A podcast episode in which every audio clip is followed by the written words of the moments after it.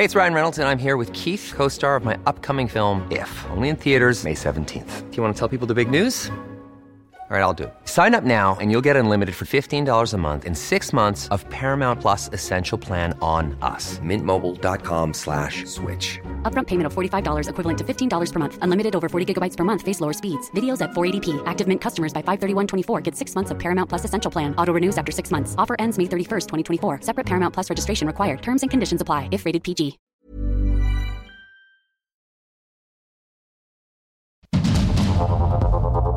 Heraldo Media Group presenta Sergio Sarmiento y Lupita Juárez. Información veraz y oportuna con un toque personal y humano. Por el Heraldo Radio, donde la H suena y ahora también se escucha.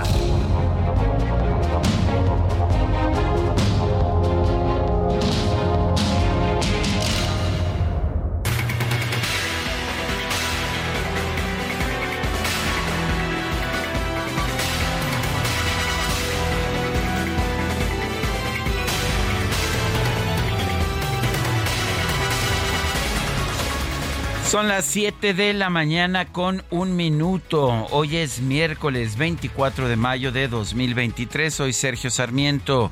Le doy a usted la más cordial bienvenida a El Heraldo Radio.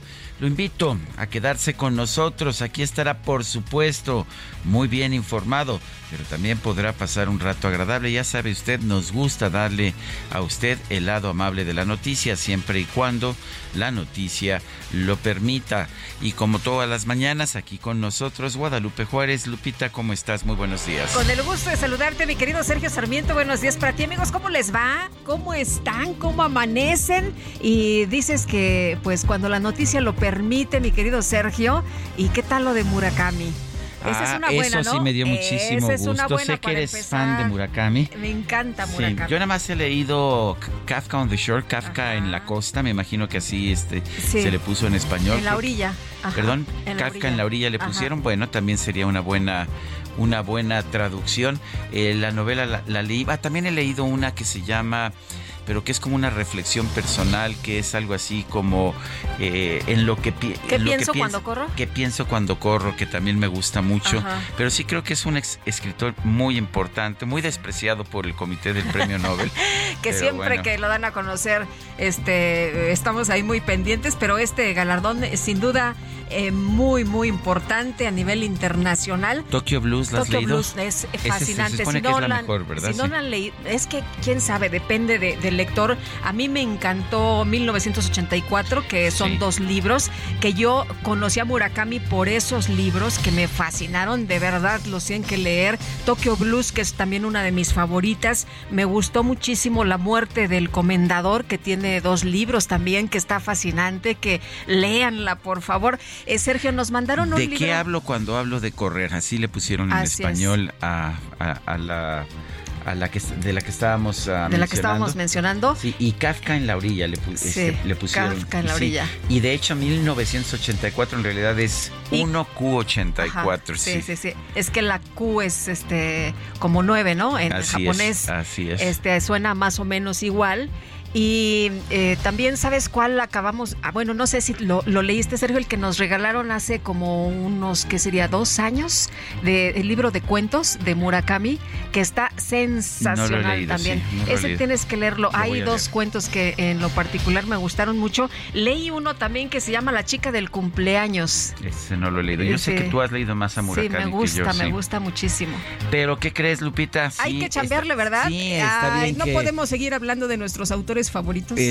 Podríamos, pero no en este momento, porque yo veo ya a la productora con la tabla. Mejor nos ponemos a trabajar. Y al DJ Quique con el látigo, y no sé cuál sea peor, pero son las 7 de la mañana con 4 minutos. Vamos a un resumen de la información más importante. La noche de este martes se registró un incendio en la planta U100 de la refinería Lázaro Cárdenas, ubicada en Minatitlán, Veracruz. A las 23 horas se confirmó que el incendio ya había sido controlado. Se evitó que el fuego se extendiera a otras instalaciones.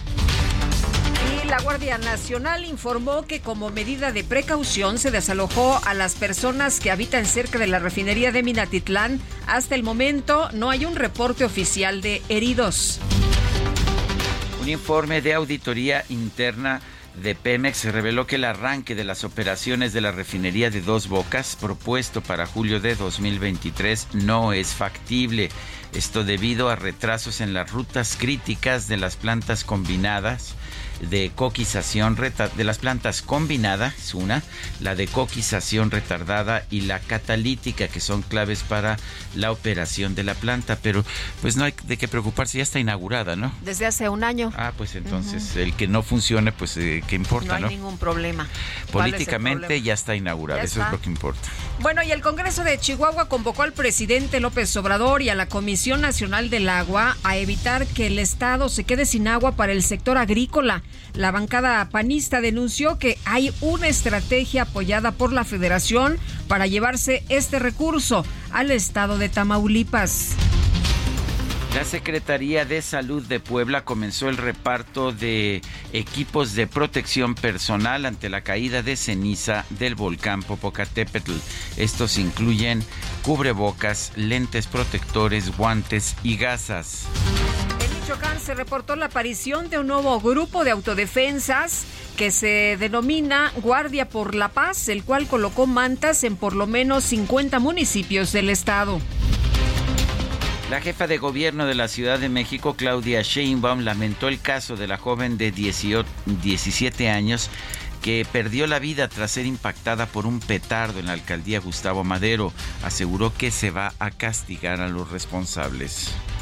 Sí, es muy lamentable y es una jovencita de 17 años en donde tiran un petardo y a ella pues explota muy cerca de su cuerpo y lamentablemente falleció. Ahí estamos buscando darle todo el apoyo a la familia y por supuesto detener a los responsables, porque finalmente un petardo pues puede ser, es un arma finalmente porque lleva pólvora. Entonces es muy lamentable y tenemos que llegar a los responsables. Pues sí, la verdad es que aplaudiríamos como sociedad que se llegue a los responsables y que no se vuelva a repetir, porque ¿no? Este tipo de cosas, estos salvajes que mandan los petardos, lanzan los petardos, piensan que es una gran broma, que es un gran chiste, pero ¿qué tal? Cometen asesinato. Son unos asesinos ahora, así estos sujetos. Es. Bueno, y por otro lado, la jefa de gobierno informó que la policía capitalina va a vigilar de manera permanente el ahuehuete de Paseo de la Reforma luego de que un hombre intentó dañar. Lo dije ayer, o sea, ¿a quién le interesa matar un ahuehuete? Pues solamente aquel que tiene un objetivo político, en particular el ahuehuete de Reforma, cuando están los expertos, se hizo pues una nueva plantación, etcétera. Entonces bueno, ya que determine la fiscalía y también los expertos sobre este tema. Una juez del Estado de México concedió el sobreseimiento de la causa penal en contra de la joven Roxana Ruiz, procesada por el homicidio de su agresor sexual, Sinaí N. Y Ángel Carrera, el abogado de Roxana, aseguró que las autoridades garantizaron el respeto a los derechos humanos y los principios de legalidad para brindarle justicia a su cliente. La Fiscalía se desistió del ejercicio de la acción penal en contra de Roxana.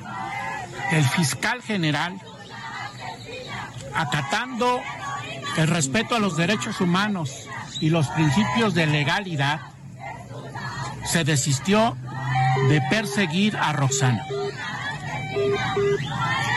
La juez concedió el sobreseimiento de la causa, que significa la libertad para Roxana.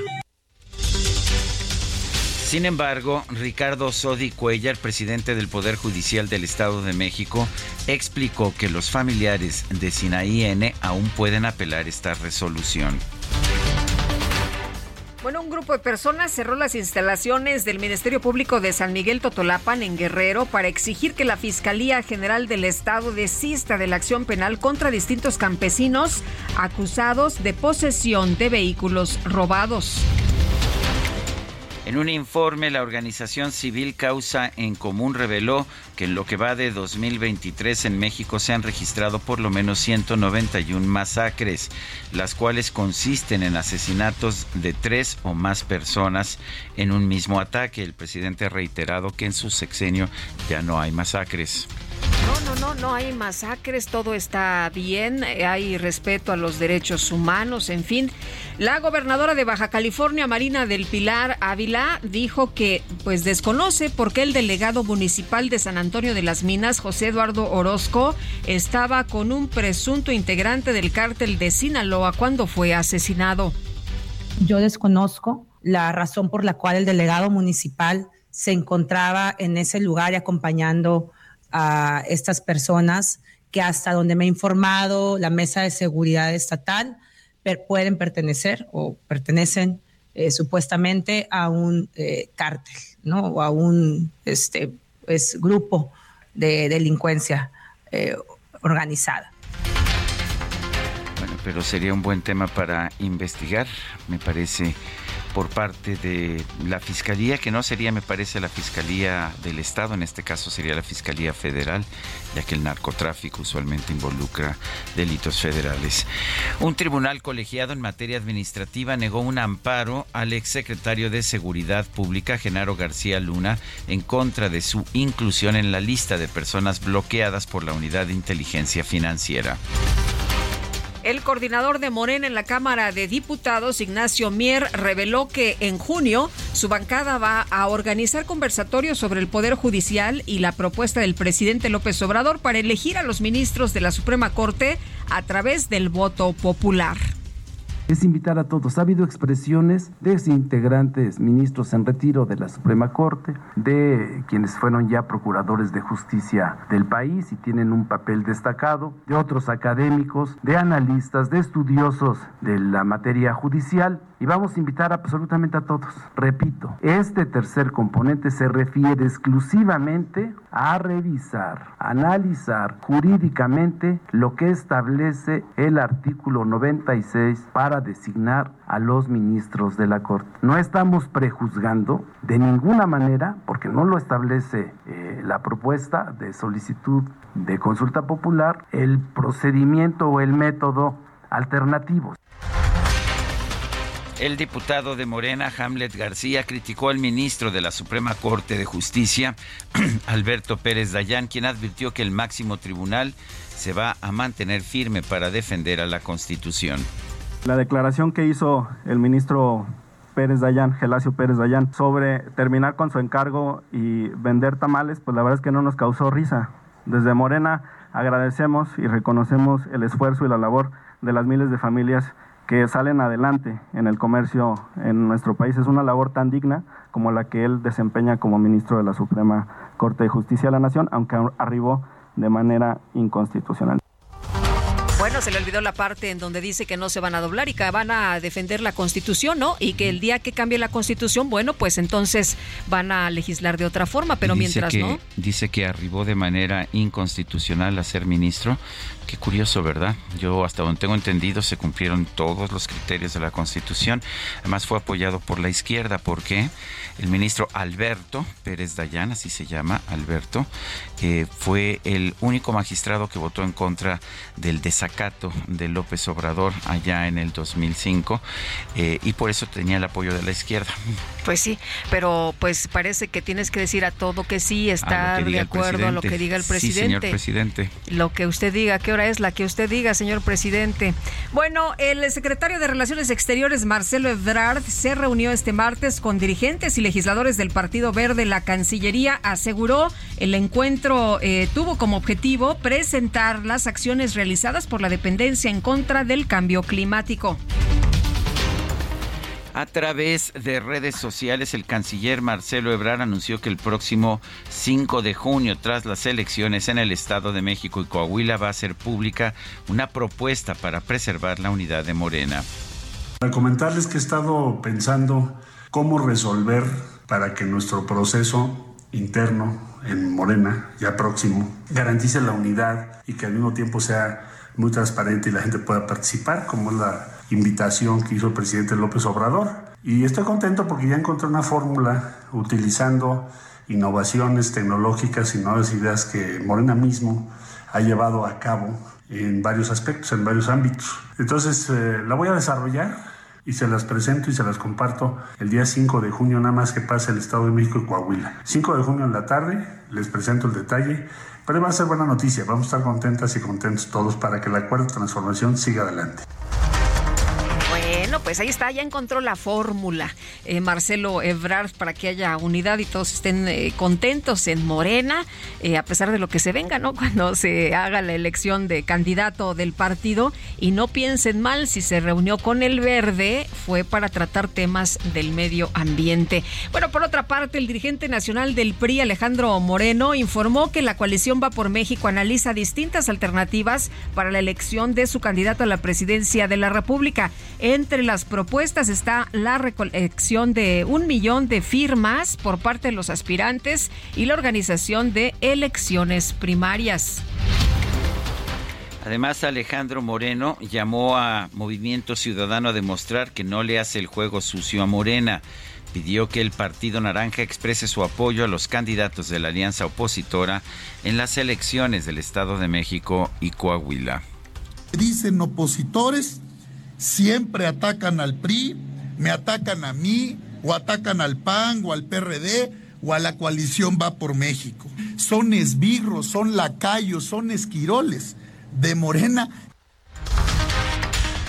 Bueno, por su parte, el dirigente nacional del PRD, Jesús Zambrano, señaló que su partido va a insistir en que se impulse un método democrático para la elección del candidato presidencial de la alianza Va por México. El Tribunal Electoral de Coahuila emitió una amonestación pública contra el abanderado de Morena al gobierno del estado, Armando Guadiana, por haber difundido promocionales con imágenes de menores de edad en el periodo de precampaña. El INEGI informó que en la primera quincena de mayo el Índice Nacional de Precios al Consumidor tuvo una reducción de 0.32%. Escuche usted, la inflación general anual se ubicó en 6%. Aunque la de alimentos, medicinas y tabaco subió más de 11%, todavía sigue estando muy fuerte la inflación, sobre todo en alimentos. El expresidente de los Estados Unidos, Donald Trump, compareció este martes de forma virtual en una audiencia del proceso en su contra por el caso Stormy Daniels. El escritor japonés Haruki Murakami ha sido galardonado con el Premio Princesa de Asturias de las Letras 2023 por su narrativa ambiciosa e innovadora que ha sabido expresar algunos de los grandes temas y conflictos de nuestro tiempo. Y Citigroup, una de las empresas financieras más importantes del mundo, anunció que desiste de su intento de vender a un comprador individual. El grupo Banamex, aquí de México, señala que simple y sencillamente va a colocar acciones en la bolsa para capitalizarse. Vale la pena señalar que después de varias intervenciones del presidente de la República, Andrés Manuel López Obrador, quedaba solamente un posible comprador en la contienda, Germán Larrea, de Grupo México, cuyas instalaciones ferroviarias, sin embargo, fueron ocupadas por marinos armados hace unos días. Y bueno, pues claramente se retira a Germán Larrea de esta contienda. Citigroup anuncia esta mañana pues que ya no se va a vender a una persona en particular, a un grupo en particular, sino que se van a colocar las acciones de Banamex en bolsa. Se mantiene la idea de separar el grupo Citigroup. Citi seguirá dando servicio aquí en México a los clientes de más alto poder adquisitivo, mientras que Banamex será un banco al menudeo, pero será un banco que se cotice en bolsa. Y en información de los deportes, los Celtics de Boston derrotaron 116-99 al Heat de Miami para mantenerse con vida en la final de la Conferencia Este de la NBA. Y los Azulejos de Toronto se impusieron 20-1, sí, 20-1, no es de fútbol americano, es de béisbol el resultado, sobre los Rays de Tampa Bay frente a más de 10,000 aficionados reunidos en el Tropicana Field.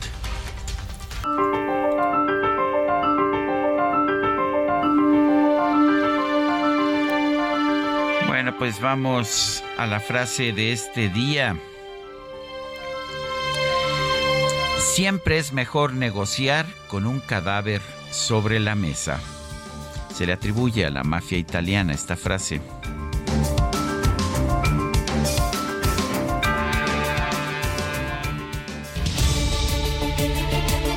Y las preguntas, ya sabe usted que nos gusta preguntar. Ayer preguntábamos en este espacio, ¿quién tiene la razón en las disputas que se han registrado?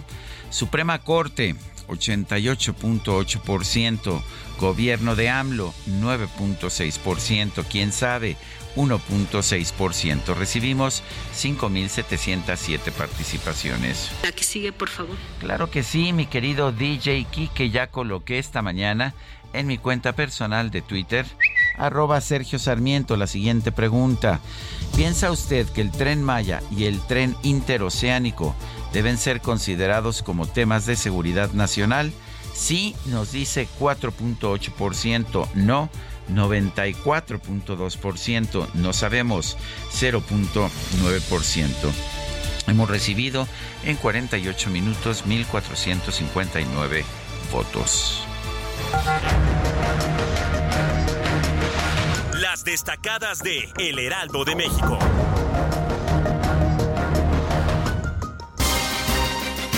Y ya está lista Itzel González con las destacadas. Itzel, ¿qué tal? Muy buenos días. Muy buenos días, Lupita, Sergio, queridos destacalovers. Miércoles 24 de mayo del 2023. Mitad de semana, continuamos con mucha actitud y también con mucha información que se publica esta mañana en el Heraldo de México, así que comenzamos con las destacadas. En primera plana, de México a Estados Unidos pasan 193 millones de dosis de fentanilo al año. La DEA alertó que los decomisos a dos grupos de narcotráfico en México representan 48.5% de todos los aseguramientos.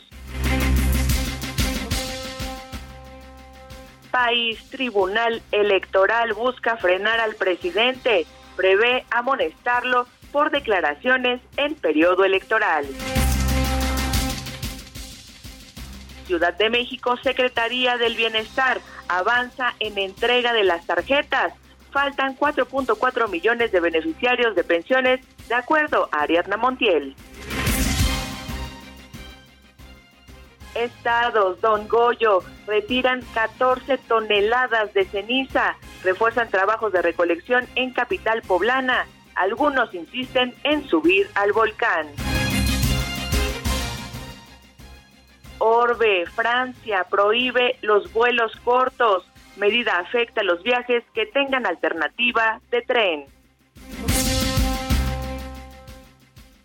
Meta, la Liga buscan dar un castigo. La policía española detiene a 7 presuntos culpables por racismo contra Vinicius, pero luego libera a 3 de ellos.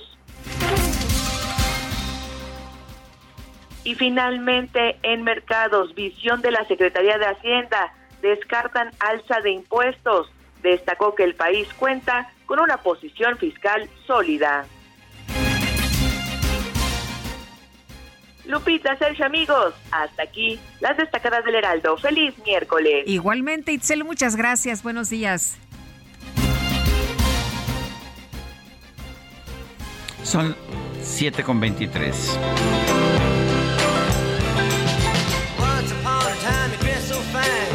To dime in your prime, then you,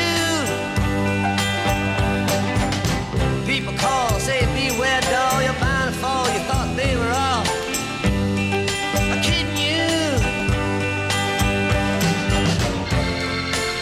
Bueno, pues tú antes te burlabas, te reías de todos aquellos que estaban, pues que tenían mala suerte o que les iba mal, y ahora ya no hablas tan fuerte, ahora ya no te ves tan orgullosa. Estás teniendo que buscar por cualquier lado tu siguiente comida. Sí, la canción de odio y de amor de Bob Dylan, hay quien dice que se la dedicó a Joan Baez y en fin, ya saben, una de sus parejas de aquel entonces. No se sabe, no sabemos a ciencia cierta. Lo que sí sabemos es que esta canción de 1965 se convirtió en un clásico de la música. Representó también la transición de Bob Dylan de la música folk a la música de rock. Hoy estamos escuchando a Bob Dylan. Estamos celebrando su cumpleaños. Nació el 24 de mayo de 1941. Está cumpliendo 82 años. ¿Te parece bien, Guadalupe? Pues me parece bien. Ojalá que les guste y la disfruten. Yo no soy fan. Sabíalo.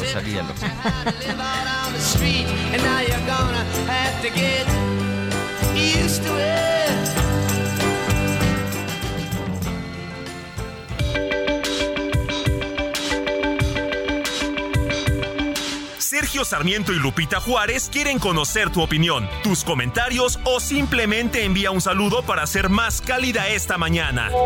Envía tus mensajes al WhatsApp 55 20 10 96 47.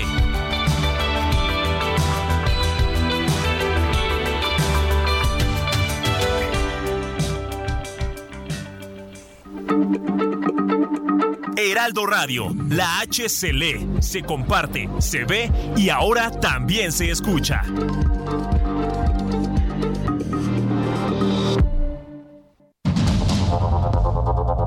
Continuamos con Sergio Sarmiento y Lupita Juárez por el Heraldo Radio.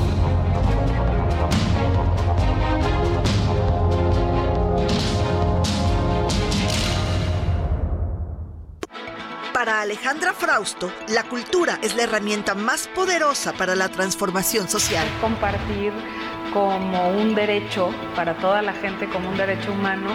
La secretaria de Cultura combate las desigualdades desde su trinchera. Un enorme poder para, desde esos espacios donde la herida social fuera más fuerte, donde se desató la violencia, tenemos la capacidad de desatar la paz. El respeto de los artesanos mexicanos es irreemplazable. Las marcas no habían tenido una buena práctica, normalmente habían plagiado vilmente y ellos tienen derecho a preservar sus elementos. Hay algunos que no están ni siquiera a la venta. Este miércoles, en Perfiles de Heraldo Media Group, Alejandra Frausto, secretaria de Cultura, referente de la noche, 21 horas, solo por Heraldo Televisión. Pistol shots ring out in a barroom night. Enter Betty Valentine from the upper hall. She sees a bartender in a pool of blood. Cries out, my God, they've killed them all. Here comes the story of the hurricane. The man the authorities came to blame for something that he never done. Put in a prison cell, but what? Champion of the world.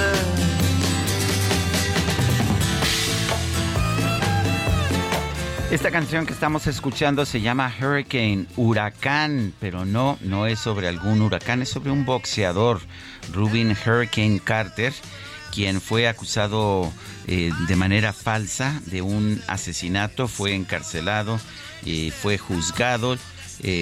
Lo que canta Bob Dylan en esta canción de 1976 era de quién es el error, de quién es la culpa. Él era negro. Bueno, pues eso es lo que canta Bob Dylan. Estamos escuchando música de Bob Dylan el día de su cumpleaños. Cumple 82 años.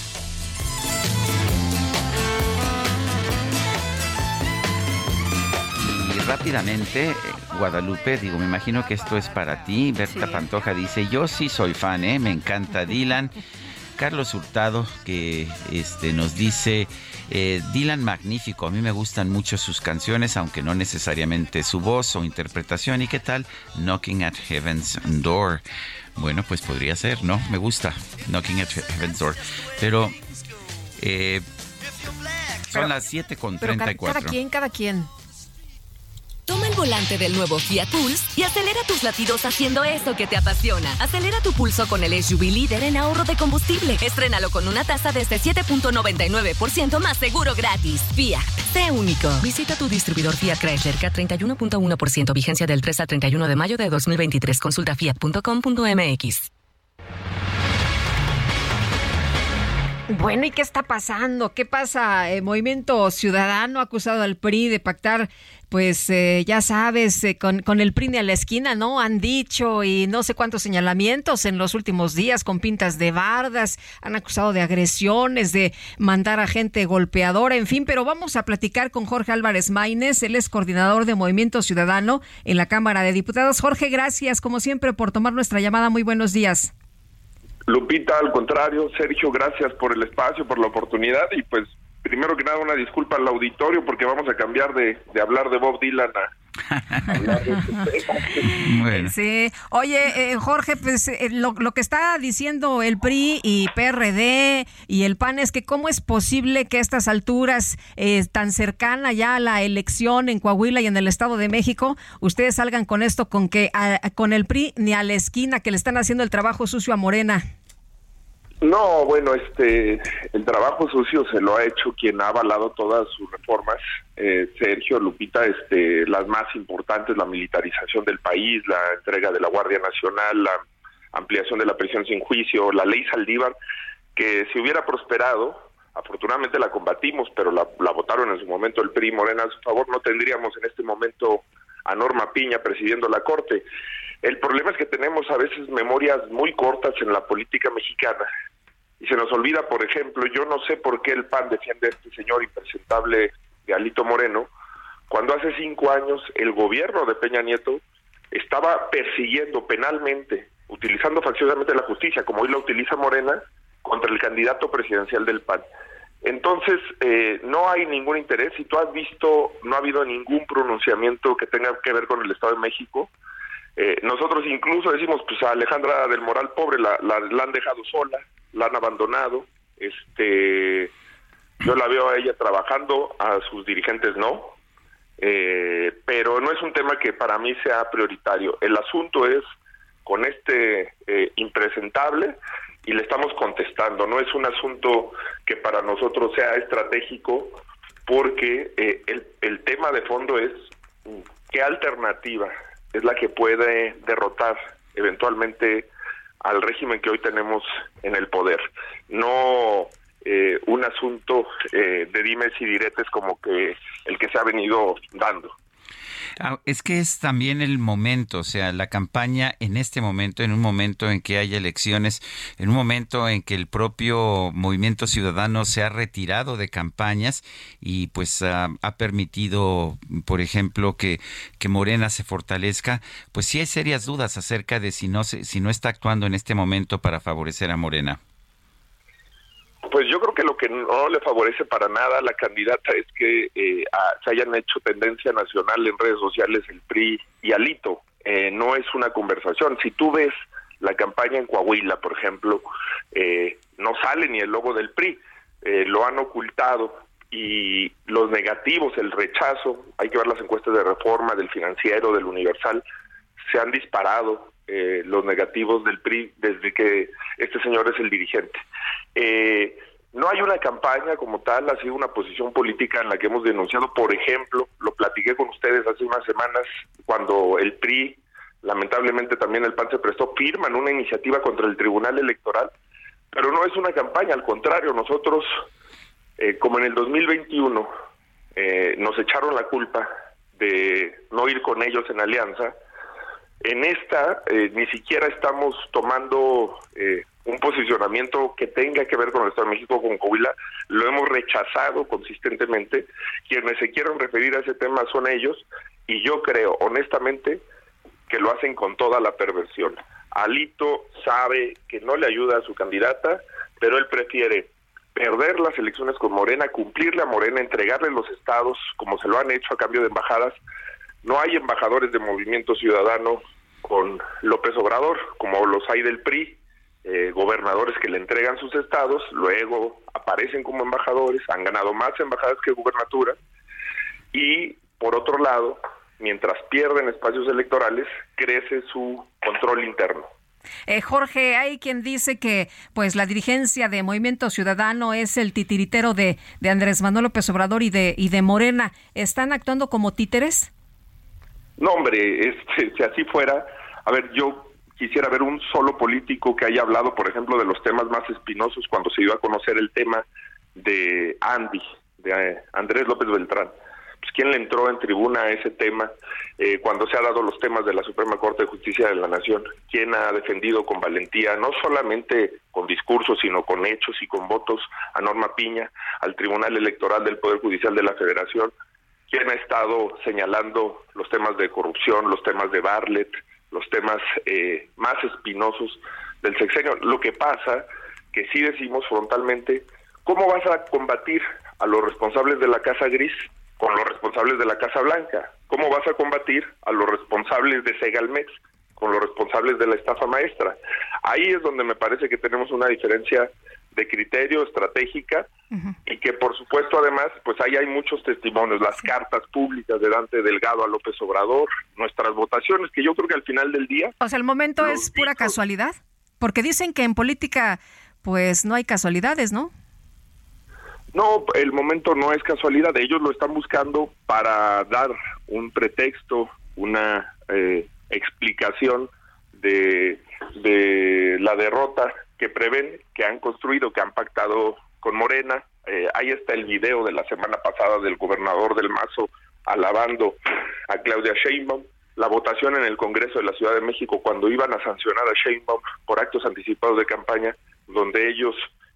votan con Morena. Hay muchas señales, pruebas, evidencias de esta situación.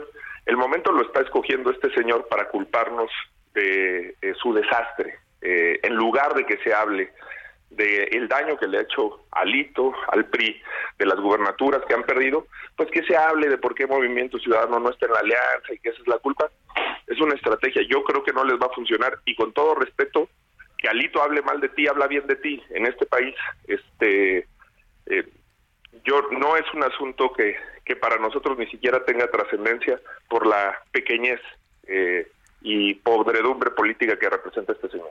Jorge, si me permites cambiar de tema, ¿qué va a pasar con la ley 3 de 3?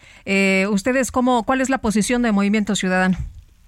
Absolutamente a favor, la votamos a favor en la Cámara de Diputados, en el Senado de la República, en los Congresos de los Estados. Esperamos que hoy se haga la declaratoria. Había un compromiso con las colectivas, con las organizaciones feministas, de que hoy en la Comisión Permanente, ahí vamos a estar. Por cierto, en la Comisión Permanente 2 años Morena y el PRI nos excluyeron. Pero ahí vamos a estar hoy, sí, con toda puntualidad. Porque decía Carolina Villano que querían echar abajo, ¿no?, la ley de 3 de 3 contra la violencia. Sí, bueno, pues que ahí están los votos. Yo le tengo respeto a Carolina, ella no hay ningún tipo de diferencia con ella. No extiendo las diferencias que tenemos con el dirigente nacional del PRI. Hay priistas distinguidos, valiosos. No vamos a caer en ese tipo de descalificaciones, pero las cosas, uno, se han acreditado con votos y hoy vamos a estar acompañando esa exigencia que se haga la declaratoria de la ley 3 de 3 como se comprometieron. Bueno, entonces sí van con la 3 de 3. Por supuesto. Bueno, pues estaremos muy atentas. Jorge, muchas gracias. Como siempre, gracias, buenos días. Lupita, gracias, Sergio. Buenos días. Gracias por el espacio. Hasta luego, Jorge Álvarez Maínez, coordinador de Movimiento Ciudadano en la Cámara de Diputados.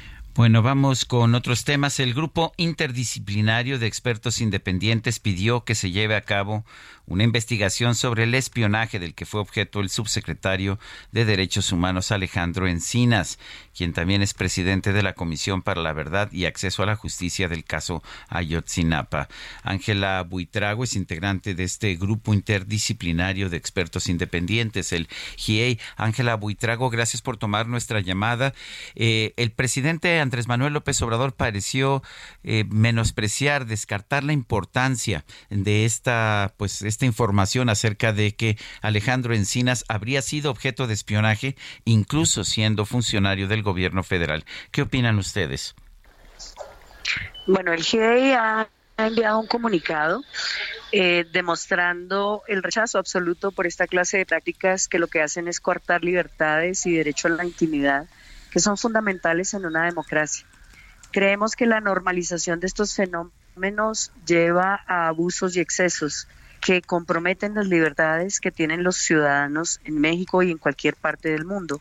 Así que el tema, el GIEI lo ha colocado en ese comunicado como de importancia máxima, recordando también que el derecho a la intimidad, el derecho a la comunicación, el derecho a la familia son derechos sagrados, pero sobre esa base también la necesidad de que se observe que puede ser una forma de obtener datos que solamente cierto sector también del gobierno conoce frente a las actividades que se estaban realizando en ese momento y en estos dentro de la Comisión de la Verdad, que llevaba también a la petición de búsqueda de responsabilidad de las personas que participaron en estos hechos.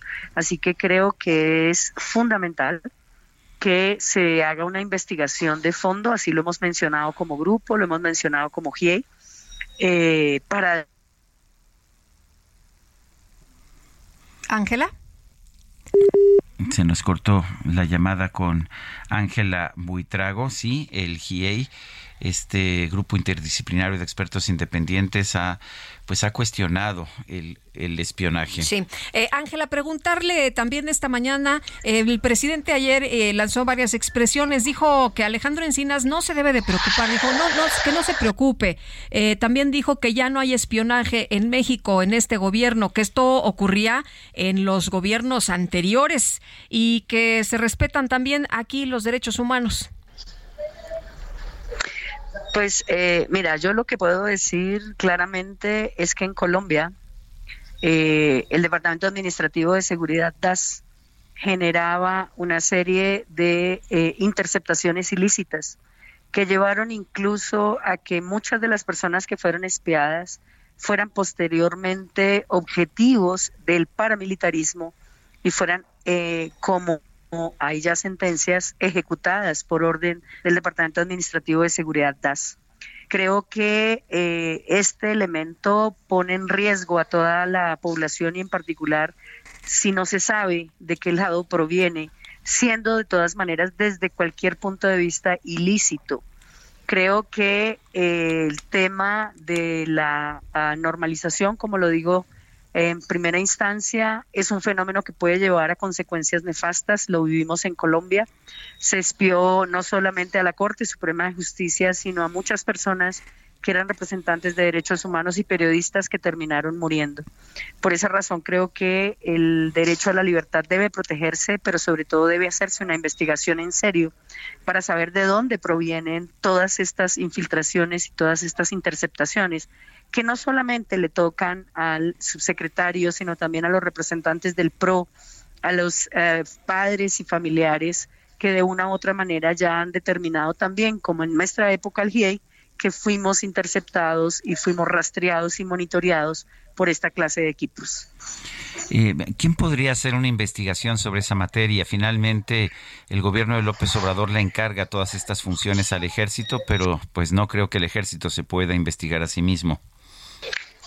No, la investigación la tiene que realizar la Fiscalía General de la Nación, porque además están violando derechos fundamentales que protege el Código Penal, y sobre esos supuestos todo este tema debe ser como debía haber sido adelantado por la Fiscalía General de la República e incluso por la Comisión Nacional de Derechos Humanos, porque se están violentando derechos fundamentales. Por eso el GIEI llama a que se ejecute la acción por parte de la Fiscalía, que es el órgano competente, y de la Comisión Nacional de Derechos Humanos. Una sociedad que empieza a ver minimizadas sus garantías está en riesgo.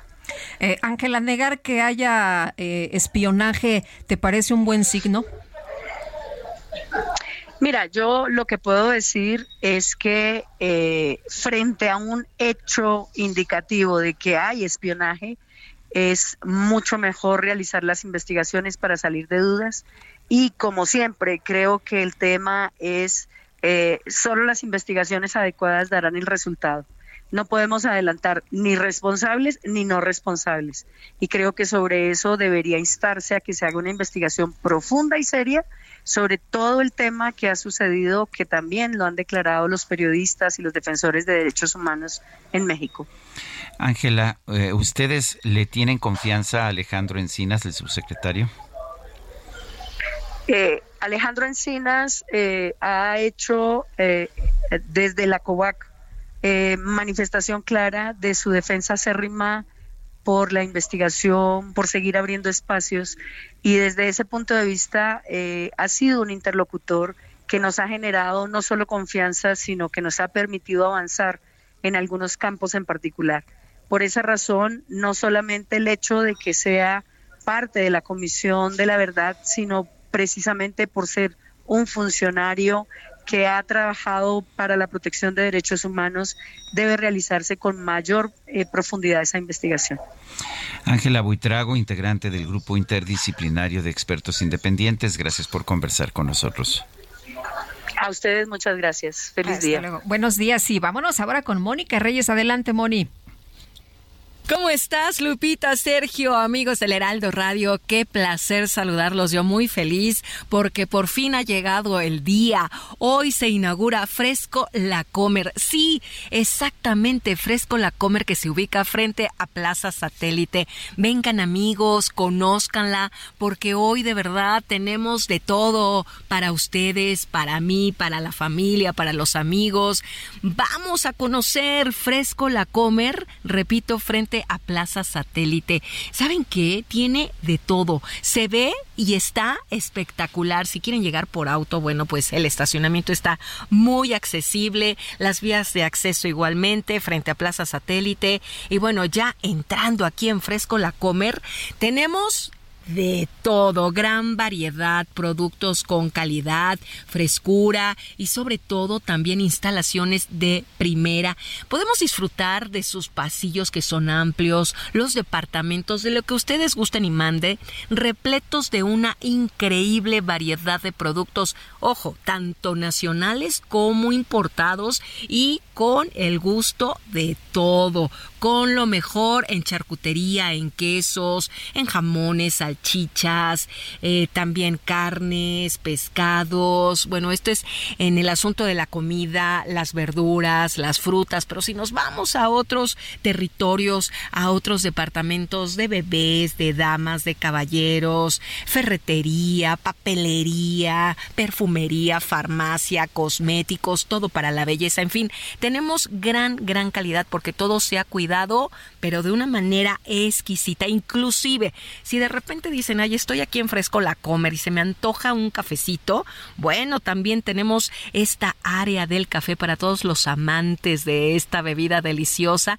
y está dentro de Fresco La Comer. Igualmente el comedor o la comida para llevar. Todos son expertos en su área. Baristas, chefs. Bueno, lo que gusten, lo que manden, lo que se imaginen, lo tenemos precisamente aquí en Fresco La Comer. ¿Saben qué hace la diferencia? Que es Fresco La Comer. Claro que sí, única. Y ustedes pueden descubrirla frente a Plaza Satélite. Los invitamos a que vengan en este momento o al ratito o a partir de ya. Háganlo porque aquí los estamos esperando, porque se les va a recibir con los brazos abiertos, porque no hay ninguna como esta, ¿eh? Fresco La Comer frente a Plaza Satélite. Así es que si no lo han hecho, ya, dense la vueltita, por favor. Nosotros estamos con los brazos abiertos para recibirlos. Todos los productos. A ver, ¿ustedes les gustan los productos orgánicos? ¿Sin lactosa? ¿Sin gluten? Bueno, pues aquí tienen la variedad de superfoods. No hay pretexto. Van a encontrar de todo, se los garantizo. Bueno, pues ahora sí, regreso con ustedes, Lupita, Sergio. Es que estoy muy contenta. Yo ya estoy aquí bien puesta a ver qué me llevo hoy. Gracias, amigos. Regresamos. Bonita mañana. Gracias, Mónica. Buenos días. Y bueno, la Fiscalía General de la República obtuvo de un juez de control órdenes de aprehensión en contra de la esposa y los hermanos de Genaro García Luna, exsecretario de Seguridad Pública en la gestión de Felipe Calderón. Los acusa de haber participado en una trama de corrupción y desvío de recursos públicos. Son las 7:54. Siente el máximo confort de un abrazo a todo tu cuerpo. Te mereces un Silipos.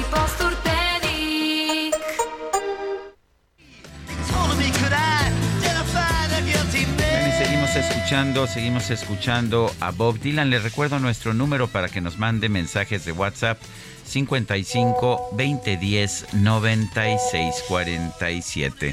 Vamos a una pausa y regresamos.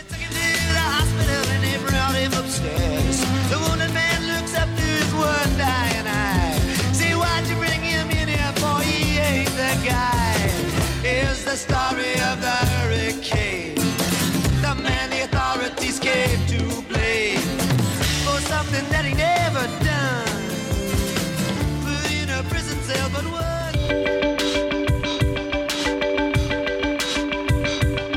Sergio Sarmiento y Lupita Juárez quieren conocer tu opinión, tus comentarios o simplemente envía un saludo para hacer más cálida esta mañana. Envía tus mensajes al WhatsApp 55-20-10-96-47.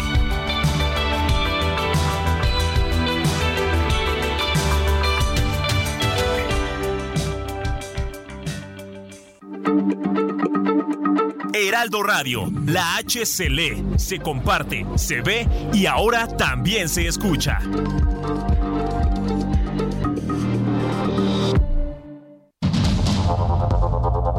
Continuamos con Sergio Sarmiento y Lupita Juárez por el Heraldo Radio.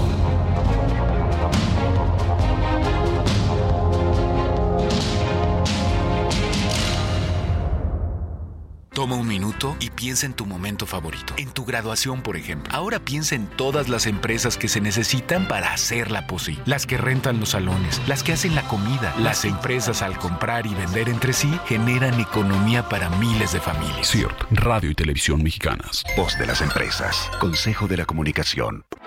Para Alejandra Frausto, la cultura es la herramienta más poderosa para la transformación social. Compartir como un derecho para toda la gente, como un derecho humano.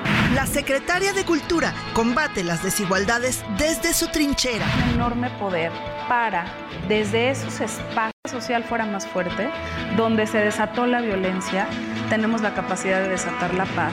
El respeto de los artesanos mexicanos es irreemplazable. Las marcas no habían tenido una buena práctica, normalmente habían plagiado vilmente y ellos tienen derecho a preservar sus elementos. Hay algunos que no están ni siquiera a la venta. Este miércoles, en Perfiles de Heraldo Media Group, Alejandra Frausto, secretaria de Cultura, referente de la noche, 21 horas, solo por Heraldo Televisión.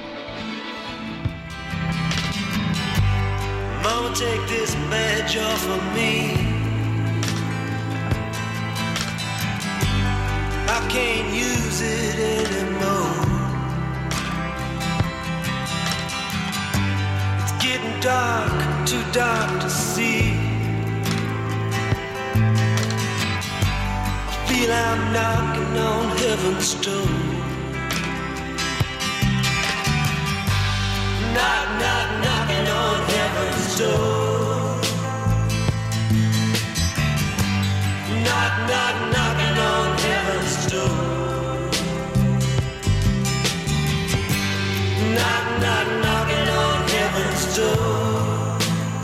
Otra probadita de la música de Bob Dylan, Knocking on Heaven's Door, tocando en la puerta del paraíso, llamando a las puertas del cielo, también la han llamado.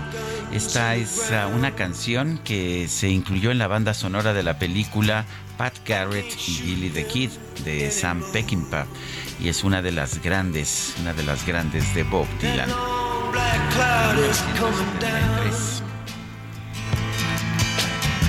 Bueno, para que sigan disfrutando los amigos del auditorio. Nos la pidió el economista Carlos Hurtado, a quien le mando un fuerte abrazo. ¿Qué te parece? ¿Cómo te consienten en este espacio, Carlos?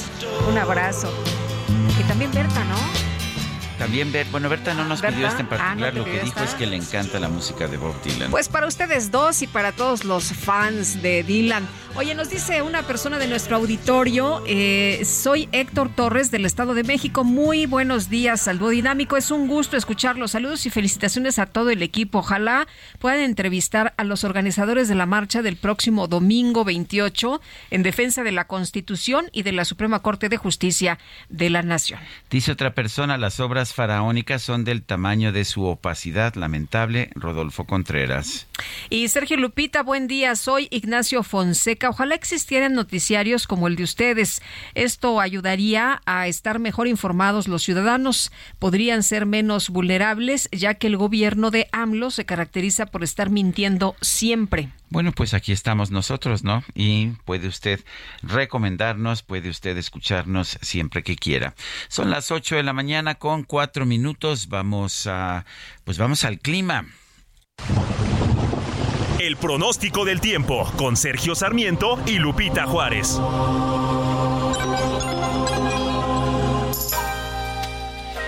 Ana Moguel, meteoróloga del Servicio Meteorológico Nacional de la Conagua. ¿Cómo estás? Buen día.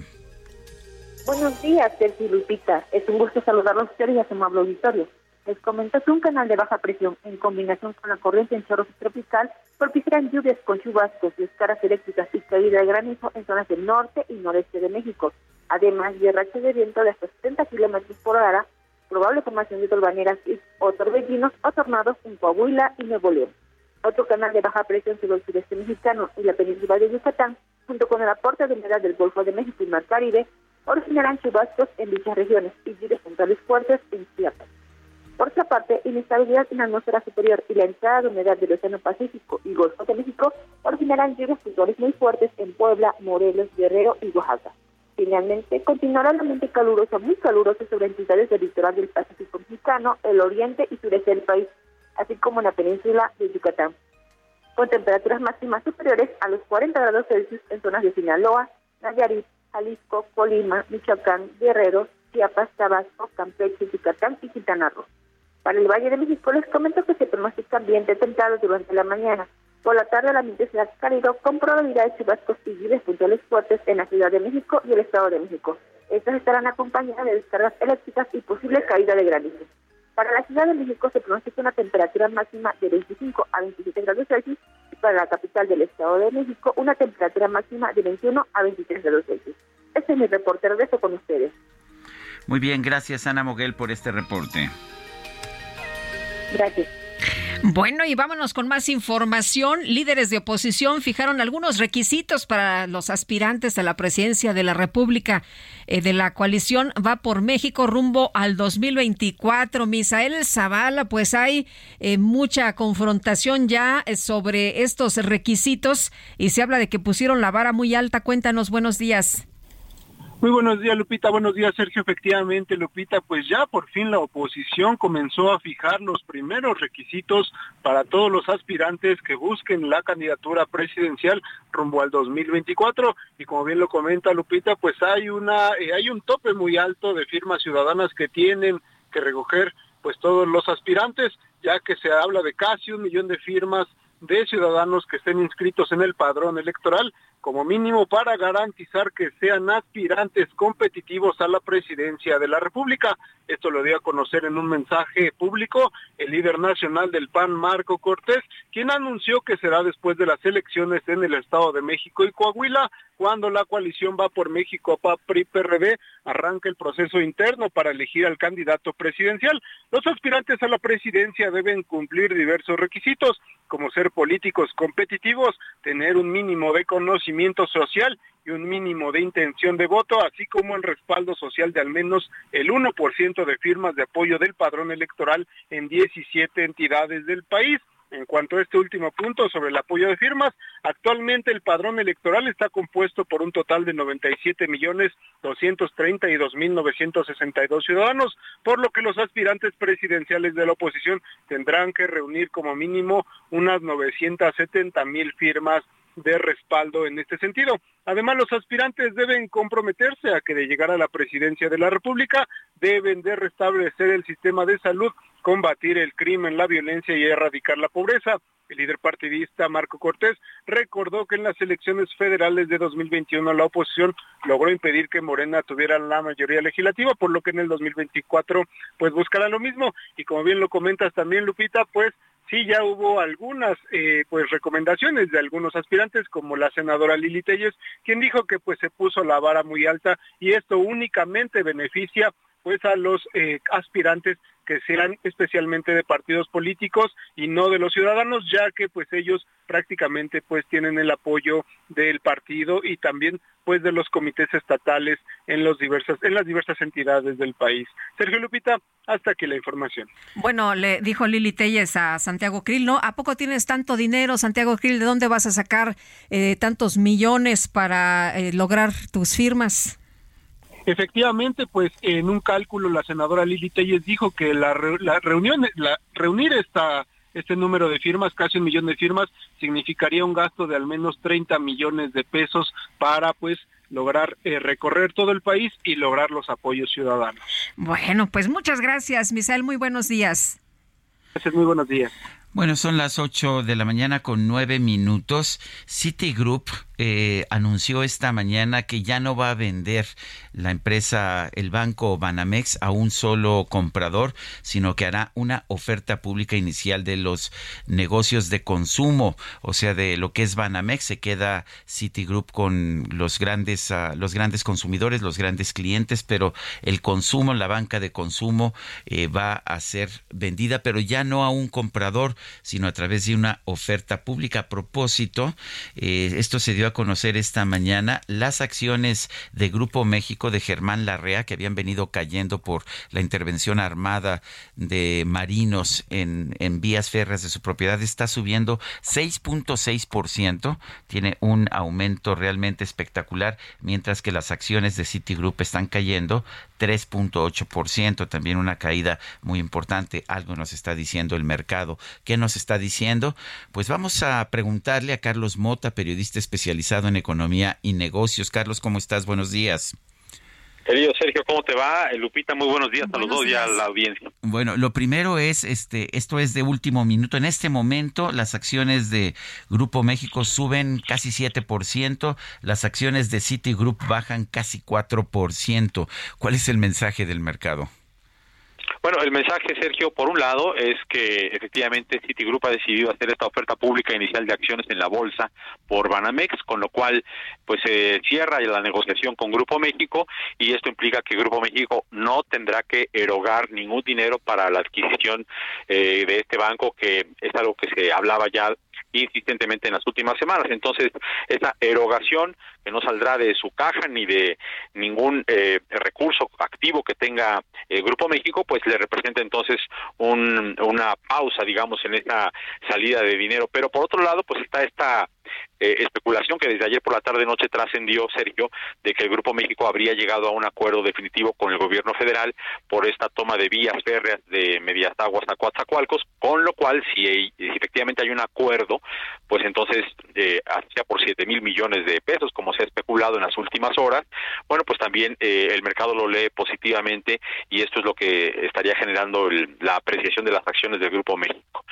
Por otro lado, pues tenemos el tema de Citigroup, en donde efectivamente si las acciones caen es porque en primer lugar no logró atraer un comprador para su unidad mexicana Banamex, y en segundo lugar, bueno, pues tendrá que esperar 1 año y medio de aquí a que se lleve a cabo la oferta pública inicial, y en ese sentido se verá obligado Banamex a generar valor y valor futuro para los accionistas cuando esto salga a la bolsa, porque aunque ya no quiere este negocio Citi en México, pues lo tendrá que hacer apetitoso para que cuando salga a la bolsa salga a buen precio, y este es un esfuerzo que pues tendrá que hacer ese grupo, y al mismo tiempo, bueno, pues hacer el esfuerzo para encontrar en el mercado el momento adecuado para hacer la oferta pública inicial, Sergio.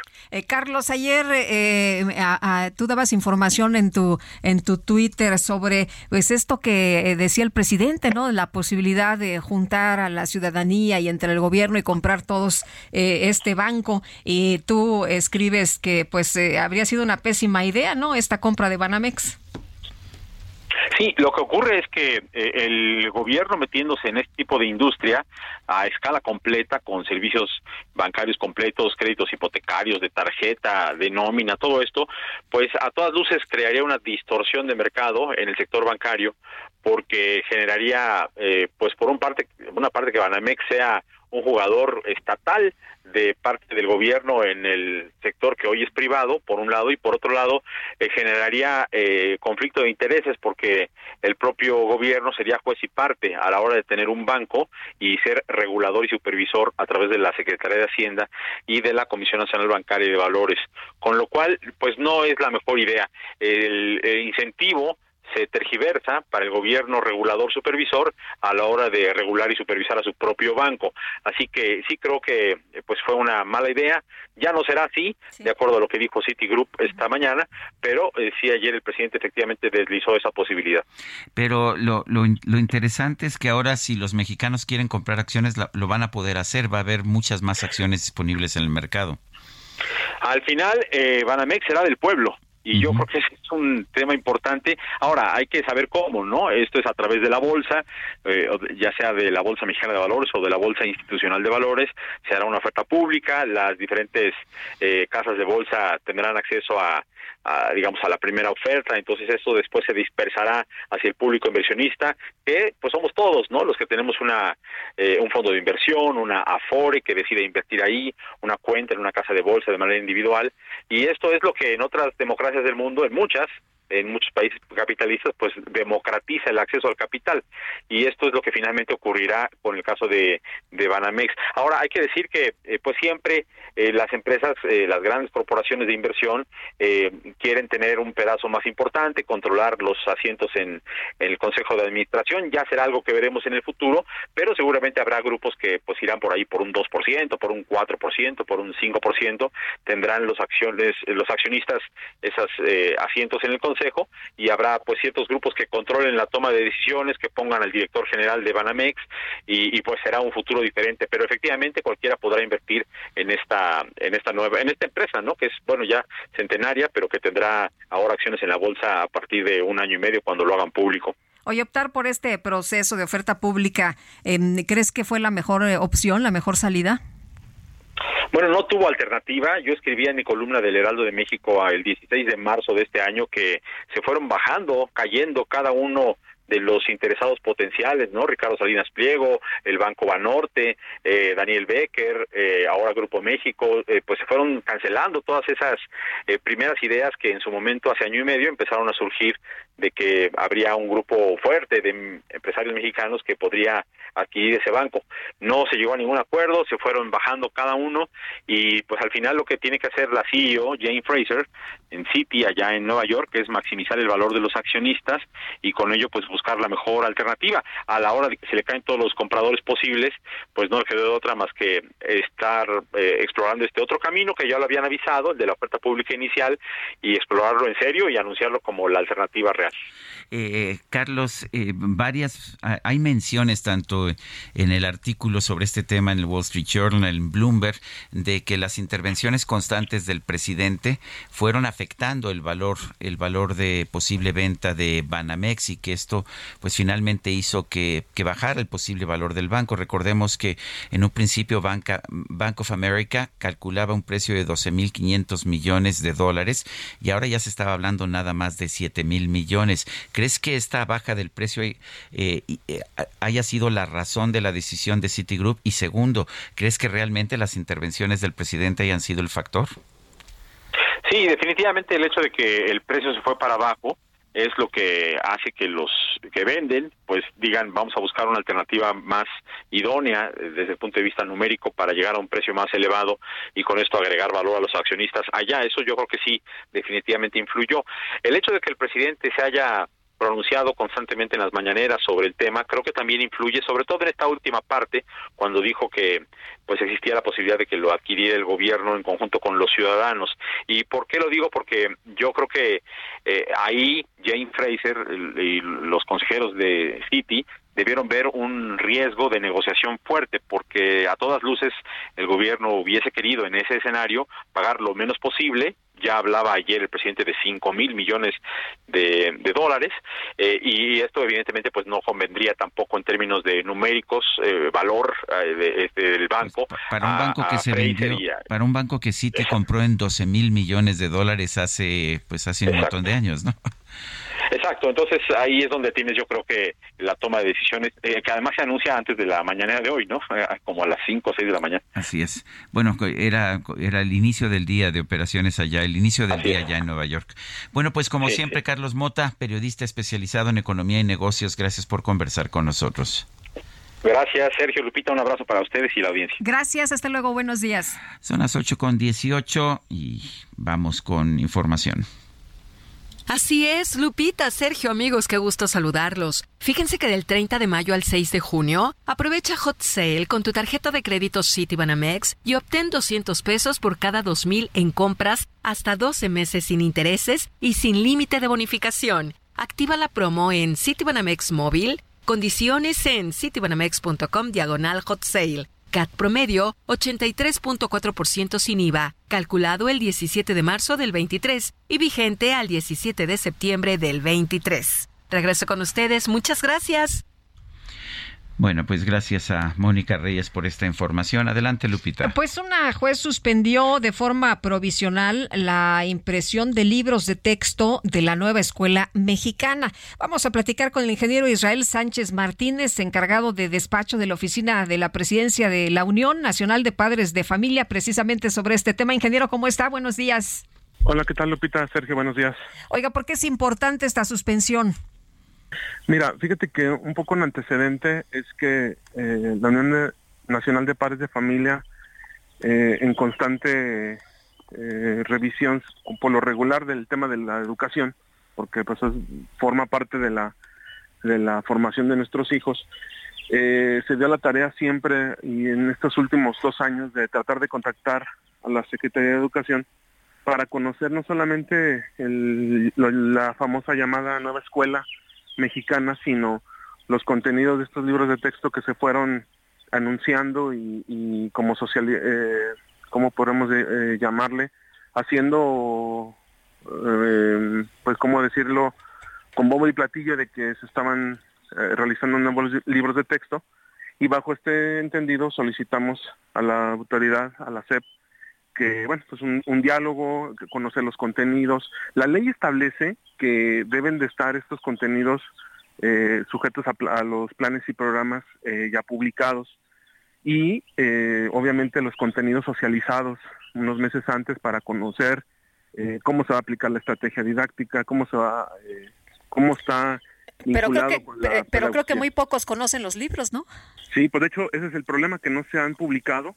Solicitamos este diálogo para conocerlos, nunca nos dieron respuesta, jamás nos dieron entrada para esto, y pues bueno, solicitamos este amparo a que nos escuchara la autoridad de los tribunales, y pues bueno, la juez concedió esto, y a fin de cuentas le está pidiendo a la autoridad que entregue esta información a la autoridad para evaluar si efectivamente los programas sí cumplen y los libros de texto sobre todo están acordes a esta realidad. De hecho, como pude entender esta suspensión, lo que está diciendo la jueza es que el gobierno tiene que, o sea, puede publicar los libros, pero tiene que cumplir con los requisitos de ley, pero me pareció tan raro que tuviéramos que tener una suspensión para que el gobierno cumpla con la ley, pero pues eso es lo que está diciendo la juez, ¿no? Así es, sí, es que ese es el tema, que nosotros lo que solicitábamos era conocer estos elementos porque se anuncia, pero nadie los conoce. De hecho, si tú puedes preguntar a varios maestros en varias partes del país, no se conocen estos libros de texto, y el problema es que ya se está acercando el nuevo ciclo escolar, cuando ya tradicionalmente ya muchas escuelas ya tenían conocimiento pues para aplicar planes y programas, todo el plan de actividades, semanas de capacitación, etcétera, y pues no hay esa realidad. Y la verdad es que ese es el problema, porque los mismos maestros con qué se van a enfrentar. Sabemos que en algún momento dado se tendrá que trabajar con los materiales actuales, que son los que estarían vigentes en caso de que esta suspensión se concediera de manera definitiva. Ahora, ingeniero, lo que hemos nada más han sido algunas especulaciones, ¿no? Se habla de que los libros de texto, como en el caso de tercero, por ejemplo, habla de adoctrinar a los niños. Sí, este es el sentido del por qué también hemos querido revisar qué contenidos. Y mira, sobre todo, porque la pandemia, ustedes saben que nos dejó, hay dos elementos importantes que nosotros consideramos y lo hemos mencionado en estas últimas semanas. La pandemia nos dejó todo un problema de 5 millones, de acuerdo al INEGI, que 5 millones de alumnos que no regresaron a las aulas, eso dicho por el INEGI. Y dos, de acuerdo a los datos de diversas secretarías en los estados, más del 50% de las aulas carecen de infraestructura para por lo menos tener las condiciones de antes. Digo, hoy en día, hay escuelas que no tienen luz, por ejemplo, hoy en día. Entonces, ese problema se aúna a la anterior, que a partir del 2018 la evaluación PISA en México ya no se está realizando. ¿Por qué? También desconocemos esa realidad. Entonces, ¿cómo estamos haciendo libros?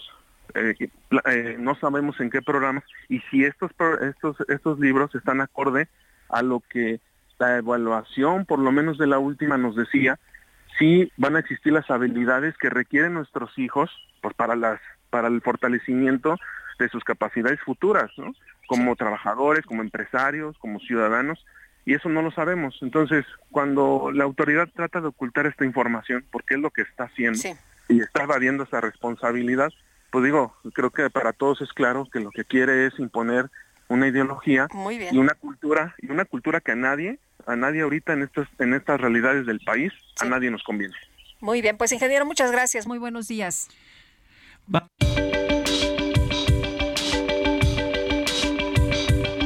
Sergio Sarmiento y Lupita Juárez quieren conocer tu opinión, tus comentarios o simplemente envía un saludo para hacer más cálida esta mañana. Envía tus mensajes al WhatsApp 55 20 10 96 47.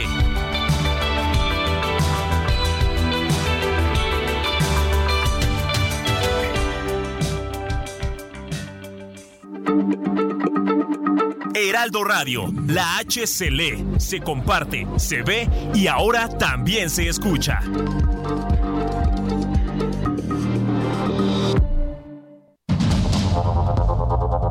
Continuamos con Sergio Sarmiento y Lupita Juárez por el Heraldo Radio.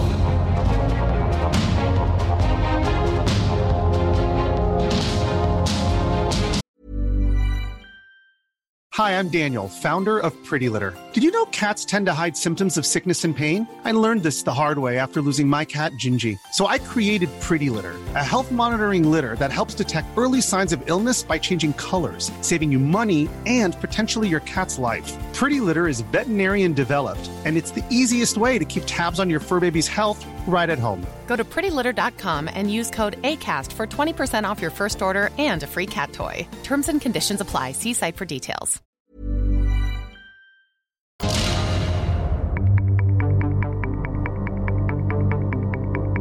Jaque Mate con Sergio Sarmiento.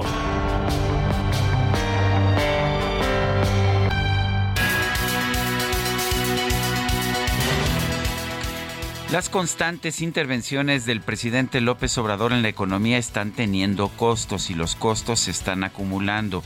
Lo vimos en la cancelación del aeropuerto internacional, del nuevo aeropuerto internacional de México y también en el caso de la cervecería de la empresa Constellation Brands en Mexicali, pero lo estamos viendo ahora de forma dramática en la venta de Banamex.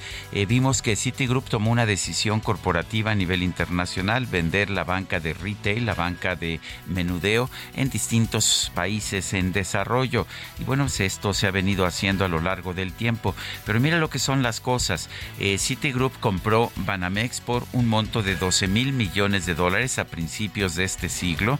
Y se le calculaba, Bank of America calculaba que lo podría haber vendido en $12,500 millones, por lo menos era una recuperación del capital inicial. Pero ¿qué ha pasado con las intervenciones del presidente? Pues hemos visto cómo este precio ha bajado. El presidente dijo pues que no se podía vender a extranjeros, dijo también que no se podía vender a quienes tuvieran algún tipo de diferencia con el SAT, también fue descartando a distintos compradores hasta que nada más quedó el Grupo México de Germán Larrea, que se calculaba que podría comprarlo ya nada más en $7,000 millones, pero esto coincidió con la intervención armada por parte del del gobierno de las vías férreas de Grupo México en el sur de nuestro país. Y bueno, pues parece que Germán Larrea también se echó para atrás, aunque no ha habido una explicación formal por parte de Grupo México. Luego el presidente dijo pues que él lo compraría con el gobierno y que pagaría $5,000 millones, sí, por un banco que originalmente costó $12,000 millones. Se ve que Citigroup dijo pues no, así no me conviene. Ahora va a colocar en bolsa las acciones de este banco, quizás sea la mejor opción en este momento. El problema está en que con las intervenciones del gobierno en los mercados económicos, lo único que se está logrando es generar distorsiones de mercado, bajar los precios de los activos en nuestro país y además generar mensajes en el sentido de que en México no se respeta el Estado de Derecho ni la libertad económica. Y cuando existen esos mensajes, pues es difícil que haya compradores para los activos de nuestro país. Yo soy Sergio Sarmiento y lo invito a reflexionar.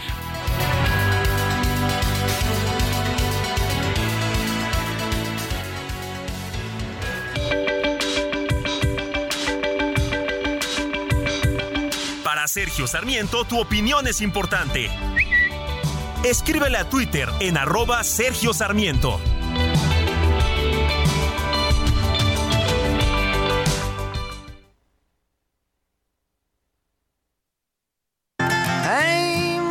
Tambourine man, play a song for me.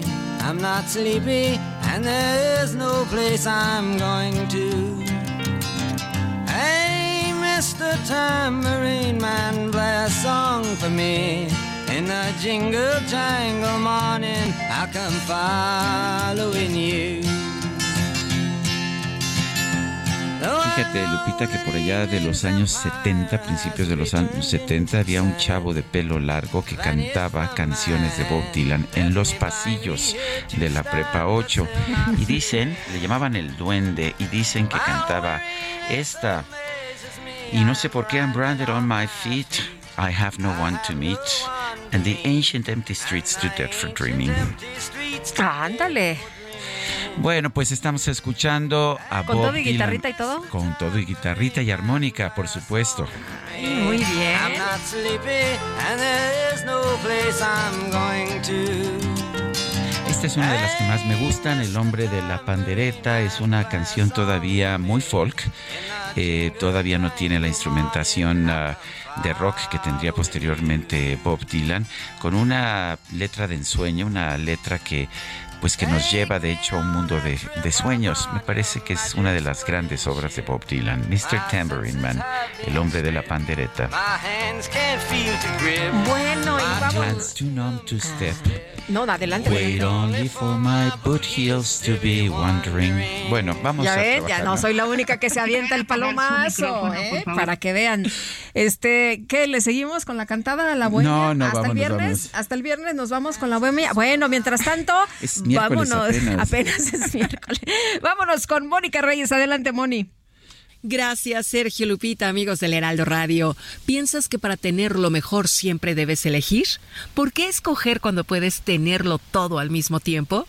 Conoce el totalmente nuevo Fiat Fastback 2024, la evolución del auto que llegó para unir lo mejor de dos mundos, lo innovador y el amplio espacio de los SUVs y el diseño y performance de un sedán.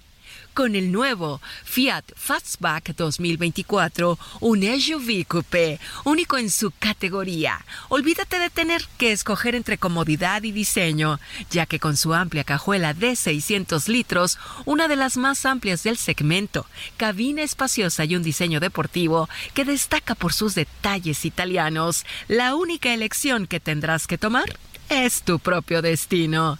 Así que ya no lo pienses más. Visita a tu distribuidor Fiat más cercano y atrévete a descubrir la evolución del auto por ti mismo con el nuevo Fiat Fastback 2024.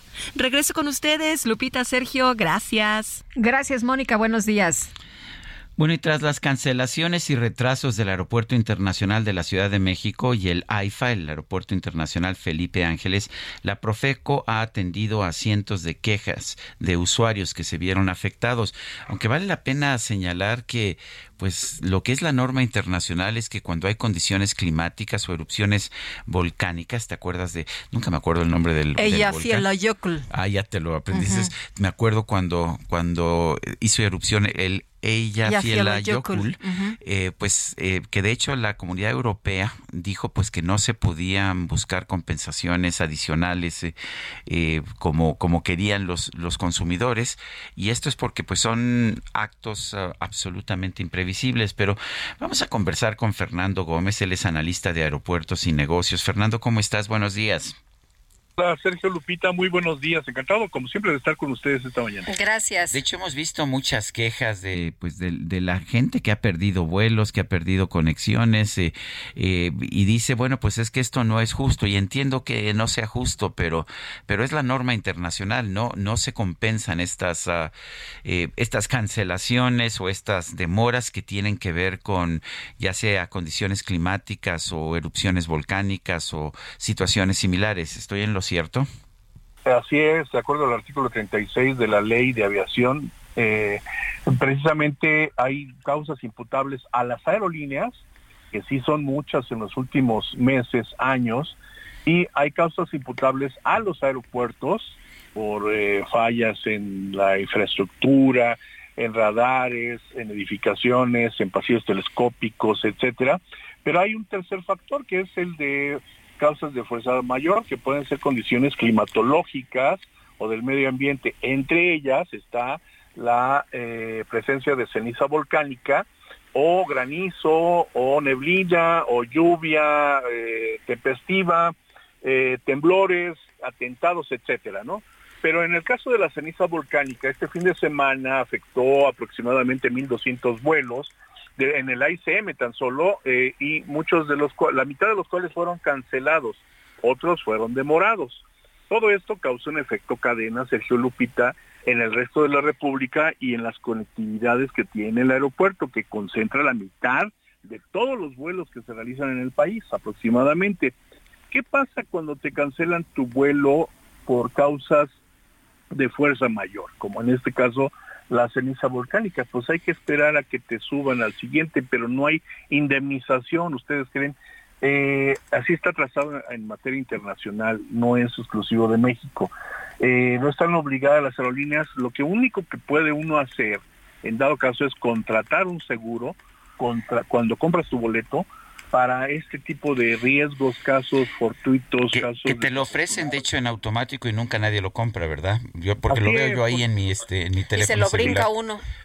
Sí, así es. Y ahora más con los términos en los que casi te regalan el boleto a algunas aerolíneas de a peso más impuestos, muchos de estos servicios también se ven excluidos, es decir, aguas, porque en caso de cancelación y fuera atribuible a la aerolínea o al aeropuerto, tampoco te restituyen ni la devolución del dinero, ni la programación de un próximo vuelo, ni siquiera alimentos o hospedaje en caso que tuvieras que pernoctar. O sea, tú tendrías que cubrir todos estos gastos y volver a pagar tu boleto.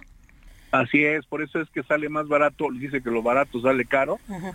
A veces hay que leer bien en los términos de ese precio de boleto que estamos comprando muy barato, porque te puedes enfrentar a este tipo de situaciones que resultan incómodas o más costosas en determinado momento. Pero volviendo a retomar el tema de la cancelación de vuelos, sí hubo muchas y siguen, porque el efecto causa un efecto dominó en el retraso de los vuelos. No nada más fue el sábado, domingo, lunes, sino también la reprogramación de los mismos, ¿no? Y obviamente la afectación en los ingresos de las aerolíneas, de los aeropuertos y la vida productiva de los pasajeros. Pero Fernando, hemos platicado sobre el tema y coincidimos en que pues sí hay gente muy enojada, hay gente que pues se pierde económicamente y a veces sus conexiones para ir a algún evento importante, una conferencia, algo médico, en fin, pero pues aquí lo que prevalece es el bienestar de mucha gente, ¿no? Sí, lo que hace falta es mayor información. O sea, por un lado, la gente debe de consultar antes de salir de casa justo antes de su vuelo, si cómo va la programación del mismo. Pueden darse de alta en la app de la aerolínea, pueden consultar vía telefónica, pero para evitarse la vuelta en balde. Pero ya una vez estando en el aeropuerto, y muchas veces te topas con la sorpresa de que te notifican en el momento mismo por estas causas de fuerza mayor, en el mejor de los casos, pues lo que tienes que hacer es checar qué otras opciones te puede dar la aerolínea. Pero muchas veces las aerolíneas, hay que ser francos, lo voy a decir con todas las letras, no te explican, no te atienden, y la gente ahí es donde entra en tensión, ¿no? Pero también presionan enormemente. Digo, he visto cómo la gente empieza a insultar a las empleadas o los empleados como si ellos tuvieran la culpa. Y yo he visto escenas bastante dramáticas en que pues la pobre empleada lo único que puede decir, o la encargada en el counter, lo único que puede decir es que no podemos compensar, simple y sencillamente, ni podemos mandar el vuelo a pesar de que hay ceniza volcánica. Sí, así es, desafortunadamente así sucede, pero pues te digo, son tres causas a las que se les puede atribuir la demora, la cancelación. Ya la gente pues desesperada, pues que tiene la cita, tiene el itinerario programado, tiene el viaje de negocios o la agenda médica ya establecida, pues entra precisamente en esta situación de conflicto. Pero precisamente lo que hace falta es que haya mejores mecanismos de información de las aerolíneas, del aeropuerto también, y de las autoridades, porque hay que hacer valer los derechos de todos. Pero también, así como hay garantías, hay obligaciones o responsabilidades de ambas partes, ¿no? Muy bien. Bueno, pues gracias Fernando Gómez, analista de Aeropuertos y Negocios, por conversar con nosotros esta mañana. Fue un placer, buen día. Gracias, buenos días. Y yo, Sergio, sí estoy de acuerdo en que pues se terminen estas acciones. Además es a nivel internacional, ¿no? Esto que se determinó. Estaba yo viendo, de hecho, que con las erupciones del, ¿cómo es? Eyjafjallajökull. Uh-huh. Estaba yo viendo que hubo también muchas quejas de todas las personas, porque sí, eso además interrumpió los vuelos en toda Europa. En todo, y además no fue nada más un día ni dos, no, fueron varios días. Uh-huh. Fue bastante. Y finalmente la Comisión Europea, a través de su comisionado de transporte, lo que dio a conocer es que cuando las aerolíneas no son responsables, entonces lo que tiene que pasar es que la gente tiene que aceptar esto como un acto de Dios. Son circunstancias en las que las autoridades no permiten que se vuele, por cuando hay ceniza volcánica, por ejemplo, no se permiten los vuelos, y las aerolíneas no son responsables, de hecho, para cubrir los gastos de los pasajeros. Pero bueno. Bueno, vamos a continuar con la información. Y el Instituto para la Economía y la Paz presentó la 10ª edición del Índice de Paz México 2023. ¿Qué resultados tuvieron? Vamos a platicar del tema con Carlos Juárez, director en México del Instituto para la Economía y la Paz. Carlos, ¿cómo te va? Buenos días. Lupita, muy buenos días. Sergio, saludos al auditorio. Oye, Carlos, ¿qué han encontrado? ¿Cómo estamos? Mira, es muy interesante. El día de ayer presentamos la 10ª edición de este Índice de Paz. Es un reporte integral de las violencias en el país y de los factores que impulsan la paz también. Llevamos una década dando seguimiento a estos indicadores, y esto nos permite mirar el corto plazo, es decir, el último año, pero también trazar tendencias hacia los últimos 8-10 años. Encontramos, por ejemplo, que en los últimos 3 años ha habido algunas mejoras importantes, sobre todo en la reducción de homicidios dolosos. El año pasado los homicidios bajaron un 8%, sin embargo, cuando trazamos esta línea más lejana hacia atrás, vemos que en los últimos 8 años esta tasa de homicidios creció 63%. Híjole, que es una barbaridad, ¿no? Es tremenda esta cifra, y homicidios dolosos van a la baja, pero más desaparecidos también. Sí, hay una crisis grave de personas desaparecidas, hay una crisis muy grave de violencia de género que se traduce en violencia sexual, violencia familiar, feminicidios. Las actividades de la delincuencia organizada siguen aumentando, y esto se refleja en las formas de violencia que vemos todos los días. ¿Cómo está ubicado México a nivel internacional en este índice de paz? ¿Qué tan bien estamos? ¿Qué tan mal estamos? ¿En qué lugar estamos? Mira, el Índice de Paz de México evalúa a los estados y los va clasificando y calificando. A nivel global tenemos el Índice de Paz Global que hacemos también desde hace 16 años. Uh-huh. Y ahí México se posiciona en el lugar 137 de 163 países. O sea que estamos bastante mal como país. ¿Y en estados cómo estamos? En algunos estados observamos que las dinámicas de la delincuencia y de los homicidios y de la violencia van cambiando geográficamente, se van concentrando en algunas zonas.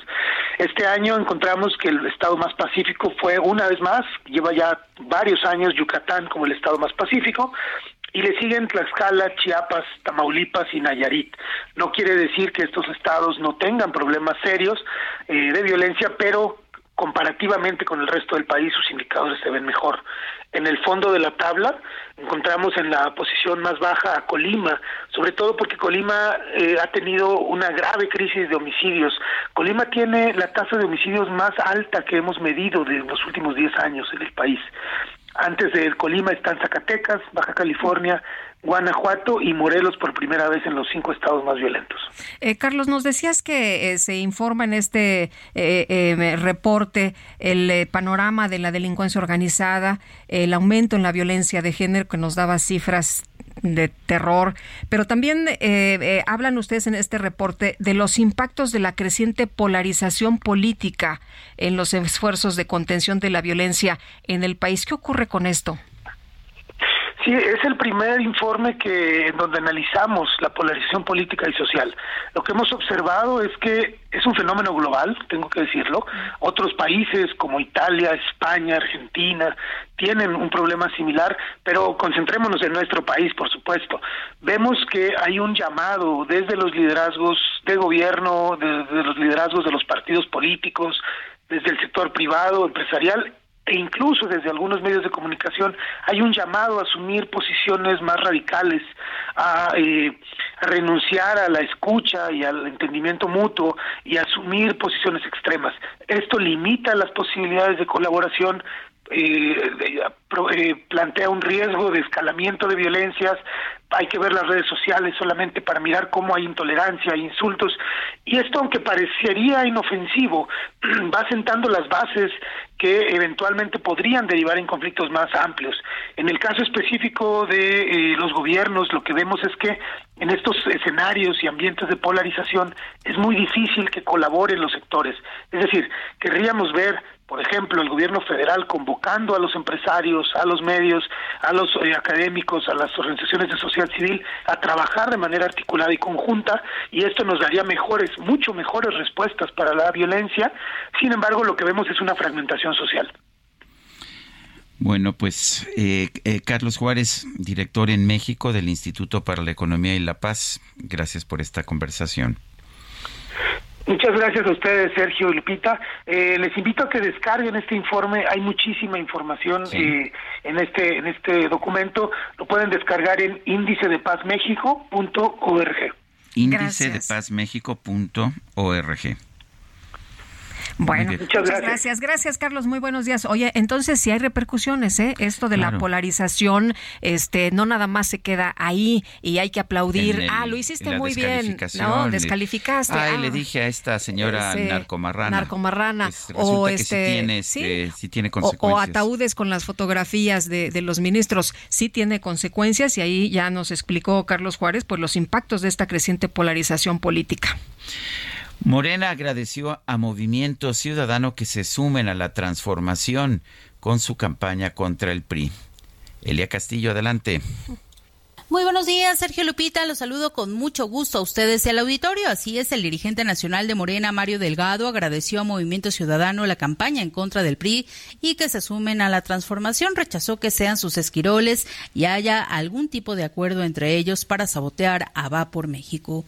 En conferencia de prensa, el líder morenista fue cuestionado sobre la campaña de Movimiento Ciudadano Ni un voto al PRI, así como la inauguración de la barda que este lunes encabezaron el coordinador de la bancada de Movimiento Ciudadano ciudadano en la Cámara de Diputados, Jorge Álvarez Máynez, y el legislador Salomón Cheptorivsky con la frase "con el PRI ni a la esquina", así como las acusaciones del dirigente priista Alejandro Moreno, que dijo son lacayos y esquiroles de Morena.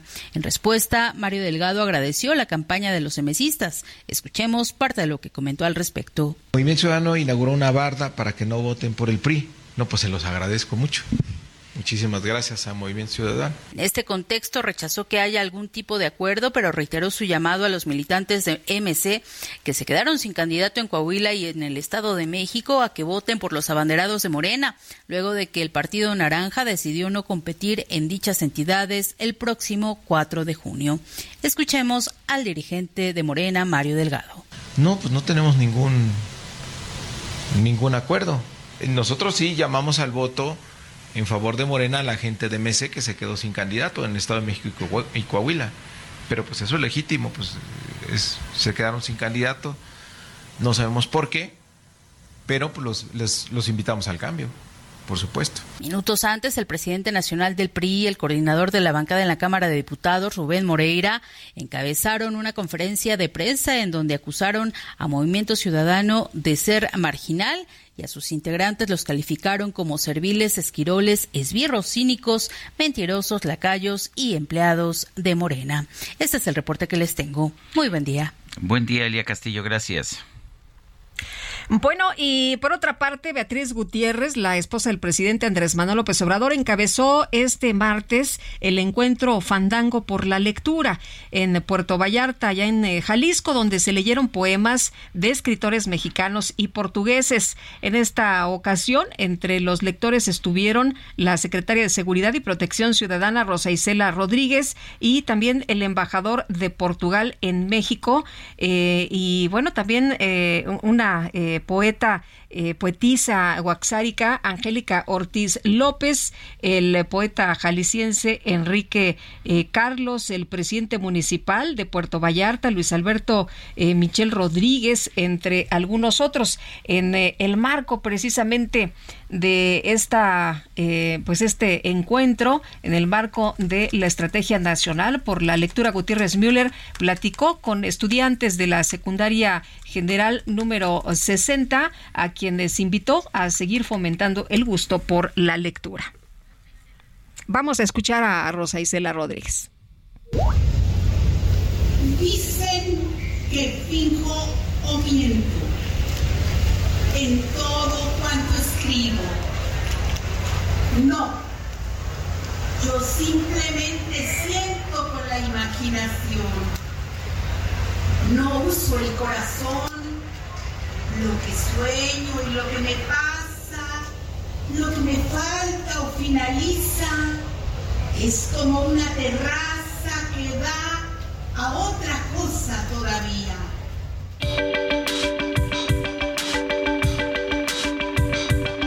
Sergio Sarmiento y Lupita Juárez quieren conocer tu opinión, tus comentarios o simplemente envía un saludo para hacer más cálida esta mañana. Envía tus mensajes al WhatsApp 55 20 10 96 47.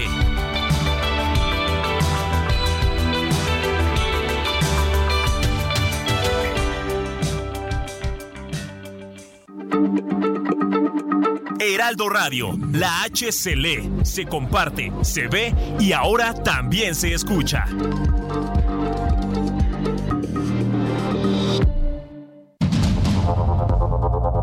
Continuamos con Sergio Sarmiento y Lupita Juárez por el Heraldo Radio.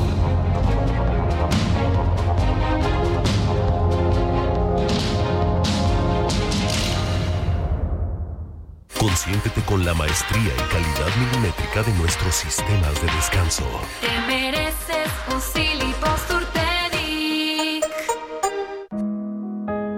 Y yo lo hice pensando que iba a ser un gran fracaso, porque era las 11 de la noche. El 24 de mayo de 1928 nació en la Ciudad de México el abogado y periodista mexicano Jacobo Zabludovsky, quien condujo durante 27 años el noticiario 24 Horas.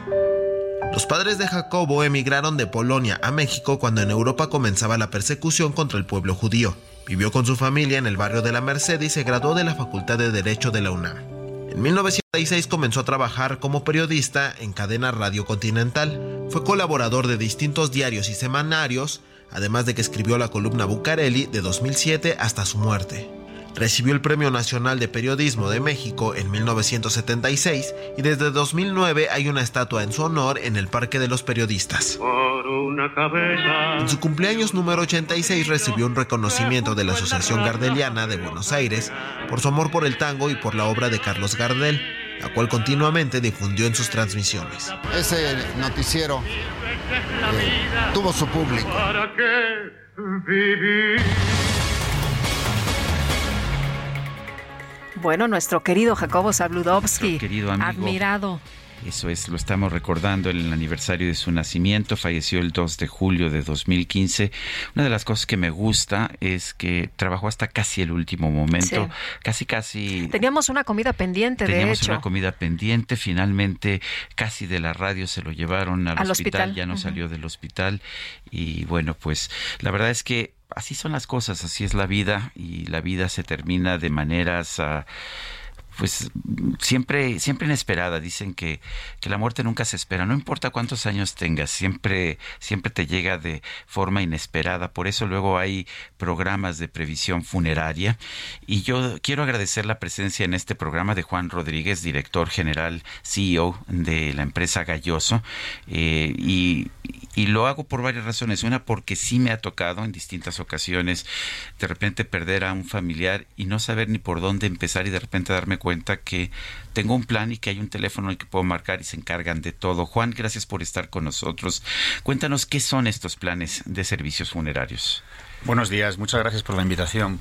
Pues sí, la verdad que la muerte es algo que convive con nosotros como convive la vida, ¿no?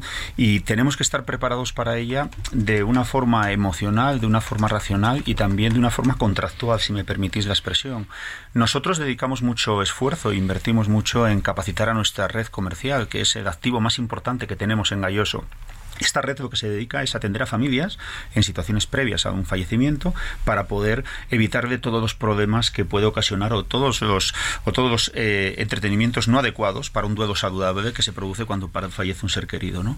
Estos contratos de previsión, nosotros trabajamos con uno que se denomina protección familiar, porque protege mucho más allá que el fallecimiento. Hacemos coberturas antes del fallecimiento, como puede ser segundas opiniones médicas para caso de graves enfermedades o acceso a consultas médicas gratuitas e ilimitadas, porque lo que pretendemos es que una persona, cuando contrata con Galloso, alargue o pueda alargar o prolongar su vida en atención a una medicina preventiva, ¿no? Y cuando ocurre el deceso, pues no tenemos que preocuparnos de nada. Solamente realizando una llamada, pues nos ponemos en marcha y organizamos todo sin tener ninguna modestia. Cuando fallece un ser querido, el corazón, la cabeza no están para otra cosa más que para despedir. A mí me ha tocado en lo personal, Juan, y esa experiencia ha sido muy positiva. Creo que a todos, ¿no, Lupita? Sí, efectivamente, Juan. Y yo quisiera decirte algo que nos ha ocurrido a los mexicanos. Te llaman y te dicen, oye, tenemos un plan. No, diles que no es buen momento. Es un tema, era o por lo menos hasta hace algunos años un tema tabú, pero creo que entendimos que es muy importante prevenir, estar preparados, y creo que las cosas han ido cambiando muchísimo. Así es. La verdad que la previsión funeraria ha evolucionado en muchísimos países y continentes. De hecho, en México solamente el 7% de la población tiene un contrato de previsión funeraria, cuando en Francia, España, Portugal es el 50 o el 55% de la población, en Colombia el 16%, en Brasil el 18%, ¿no? ¿Qué ocurre? Que cuando va envejeciendo la pirámide poblacional, vemos más cerca o tenemos más contacto con la muerte. Fallecen los abuelos de nuestros amigos, nuestros propios abuelos o personas cercanas, ¿no? Eso hace que responsablemente un padre de familia, una madre de familia, una persona, pues tome decisiones. Es imprescindible desde nuestro punto de vista, para realizar una compra adecuada que beneficie como consumidor y despreocupe ya a la familia, hacerlo previamente. Ahí puedes negociar, estás en plenas facultades para poder hacerlo, para elegir lo que deseas, para buscar lo que deseas y para también pues organizar de manera pues muy detallada, tanto por tu fe, por tu rito o por tus deseos, la despedida, ¿no? Por eso consideramos que es muy importante que la gente pues prevenga ese momento comprando la previsión a través de protección familiar, sí. La pandemia nos hizo enfrentarnos muchas veces con el fallecimiento de nuestros seres queridos. ¿Cómo funcionaron las empresas de servicios funerarios? ¿Cómo funcionó Galloso en este momento tan dramático como fue la pandemia? Fue terrible. Nosotros empezamos ahora a hablar de ello. Hasta ahora casi lo teníamos oculto, porque no por nada, sino por las experiencias vividas. Yo lo viví en dos continentes, lo viví en Europa y lo viví en América, como responsable de empresas en ambos continentes, ¿no? Pues le puedo decir, en Madrid llegó un momento en que teníamos 1.150 personas fallecidas en custodia, absolutamente pues conservadas con máxima dignidad y respeto, pero si las pones en fila te das cuenta que son 2,5 kilómetros de ataúdes, ¿no? Aquí Galloso respondimos muy bien, los equipos estuvieron muy a la altura.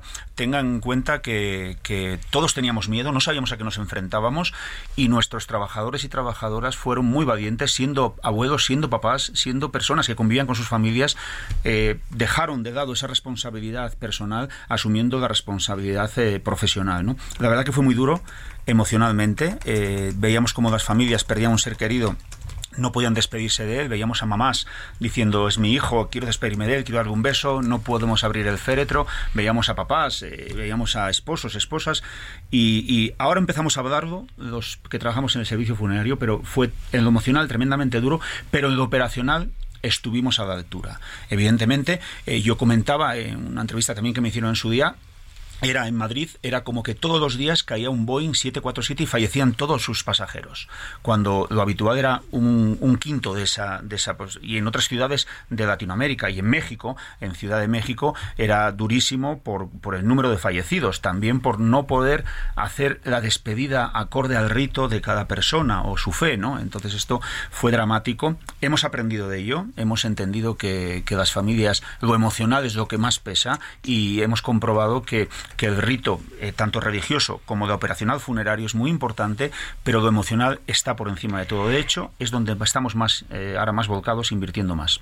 Decías el tema de lo emocional. Cuando estamos en ese momento tan doloroso, no podemos pensar, no podemos reaccionar, no sabemos qué hacer. Y tú hablabas de la importancia de prevenir. Realizar un plan de previsión de servicios funerarios es difícil, es fácil. ¿Cuánto tiempo te lleva y qué es lo que es una cita, dónde se puede contactar uno, qué puedes hacer? Mira, nosotros ya gestionamos de una forma digital y emocional, es decir, que un cliente puede no pisar una instalación nuestra y a través de una liga digital realizar el contrato cómodamente en su casa, con la tranquilidad de la explicación que se le puede dar por teléfono, o si prefiere una visita. A veces hay personas que prefieren la calidez humana para explicar una cosa tan importante, porque quieren dejar escrito, pues quiero que en mi funeral tenga este tipo de flor, o quiero que una medalla de la Virgen de Guadalupe me acompañe, o cualquier otra petición que es respetable y evidentemente que estamos obligados a cumplir. Pero si una persona quiere hacerlo todo, absolutamente todo en distancia, en Galloso estamos capacitados, preparados, porque tenemos un contrato digital, podemos hacerlo por teléfono, podemos hacerlo a través de la web. Nos hemos acostumbrado, la pandemia nos acostumbró a que hay personas que desean tener un contacto físico y otros desean tener un contacto digital por la comodidad, ¿no? Es muy fácil, muy sencillo, en 20 minutos lo tienes organizado, lo tienes cerrado, y además en la tranquilidad y con la tranquilidad de que decides en vida lo que quieres que ocurra en el día de tu despedida. Juan Rodríguez, CEO de Galloso, gracias por esta visita. Son las 9:10 y vamos con Mónica Reyes. Adelante, Mónica.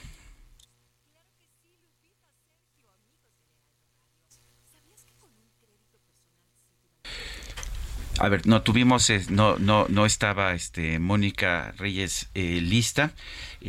Rápidamente vamos a más información. El presidente de la República dice que fue ayer que se les informó que Citigroup había tomado la determinación de no vender Banamex a una pues a una persona, a una empresa en particular, pero lo que dijo el presidente de la República esta mañana es que vamos a hablar con ellos. Eso es lo que dijo el presidente. Dice que nosotros sí necesitamos un banco.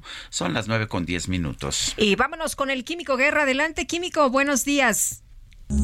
El Químico Guerra, con Sergio Sarmiento y Lupita Juárez. Químico, ¿cómo te va? Qué gusto saludarte, buenos días. Lupita, Sergio, pues una noticia que realmente es interesante. ¿Se imaginan una isla todo en uno para combatir el calentamiento global? Te mandé una fotografía, Lupita, es impresionante esta cuestión del desarrollo, cómo está el reto del cambio climático despertando la creatividad y la ciencia, ¿no? En ese sentido, fíjense, esta isla todo en uno se presenta como una de las tecnologías más prometedoras en la lucha contra el calentamiento global.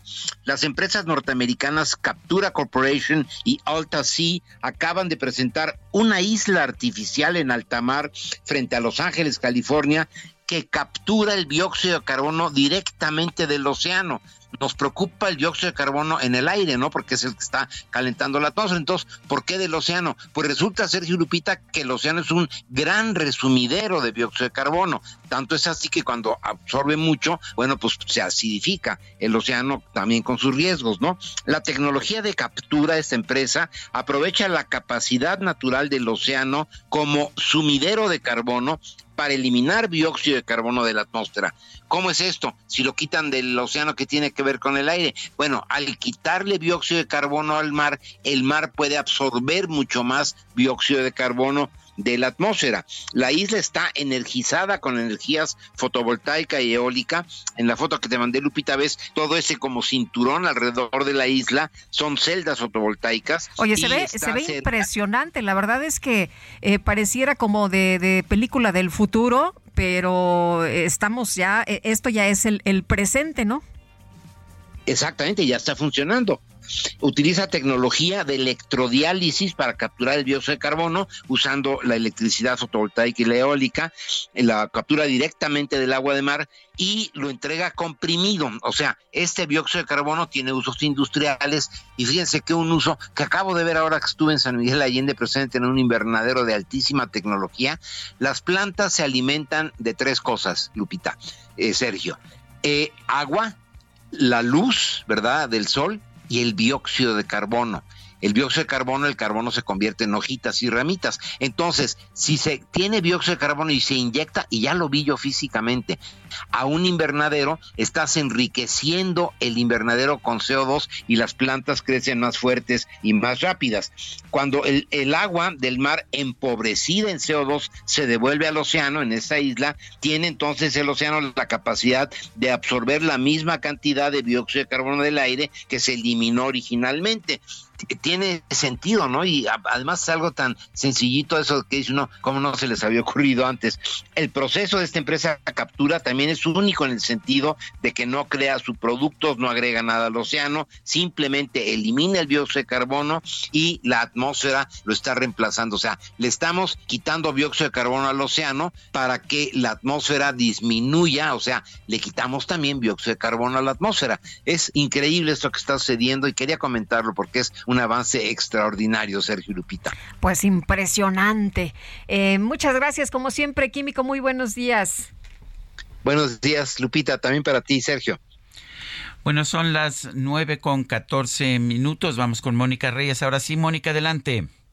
Claro que sí, Lupita, Sergio, amigos del Heraldo Radio. ¿Sabías que con un crédito personal Citibanamex puedes remodelar tu casa? ¿Resolver algún imprevisto? ¿O simplemente usar ese efectivo en lo que quieras? Si ya recibiste la invitación, aprovecha y solicita tu crédito en minutos desde la app Citibanamex Móvil, Bancanet o en una sucursal más cercana. Además, por promoción, no pagas comisión por apertura. Elige el plazo que más te convenga, con tasa de interés anual fija preferencial. Todo esto y más, solo te lo da Citibanamex. Requisitos y CAT en citibanamex.com. Regreso con ustedes. Bonita mañana. Gracias. Gracias, Mónica. Buenos días. Son las 9:15 y ya viene Y bueno, pues ahí viene tocando el claxon la micro deportiva. ¡Damas y caballeros! Comenzarás a sentir sensaciones desconocidas en tus oídos. ¡En vivo! ¡En vivo!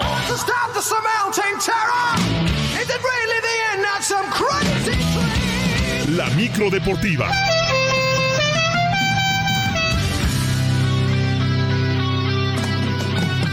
Es sin miedo al éxito, papi.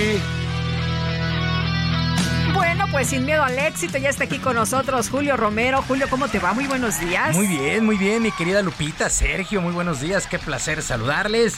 ¿Quién la puede pasar mal cuando tenemos a la doncella de hierro? De fondo se hace Iron Maiden, que suena en la micro deportiva. Ya saben que aquí somos plurimusicales. Podemos pasar de peso pluma a peso welter, peso semicompleto, en solamente un instante. Bueno, ya se nos fue el cachapo. Ay, nada le gusta, nada le gusta ese cachapo. Oye, pero tú eres bueno, ahora sí que plurimusical. Sí, soy plurimusical, sí. Hay ciertas cosas que no, pero en términos generales le pegamos a todo. Bueno, oiga, vámonos echando la lámina informativa el día de hoy. La Comisión de Arbitraje anunció a Fernando Guerrero como el encargado de impartir justicia en el duelo de ida de la gran final del torneo de clausura el día de mañana, con los Tigres de la U de Nuevo León recibiendo a las Chivas Rayadas del Guadalajara. El duelo se pone en marcha a las 20 horas. La experiencia de Guerrero se extiende 19 torneos de liga desde el 2014 y cuenta con gafete FIFA. Así es que Fernando Guerrero, el árbitro designado para el duelo de ida. Y luego de la renuncia de otro Fernando, de Fernando Ortiz, el pasado domingo, la directiva del América no pierde el tiempo y ya busca un nuevo director técnico.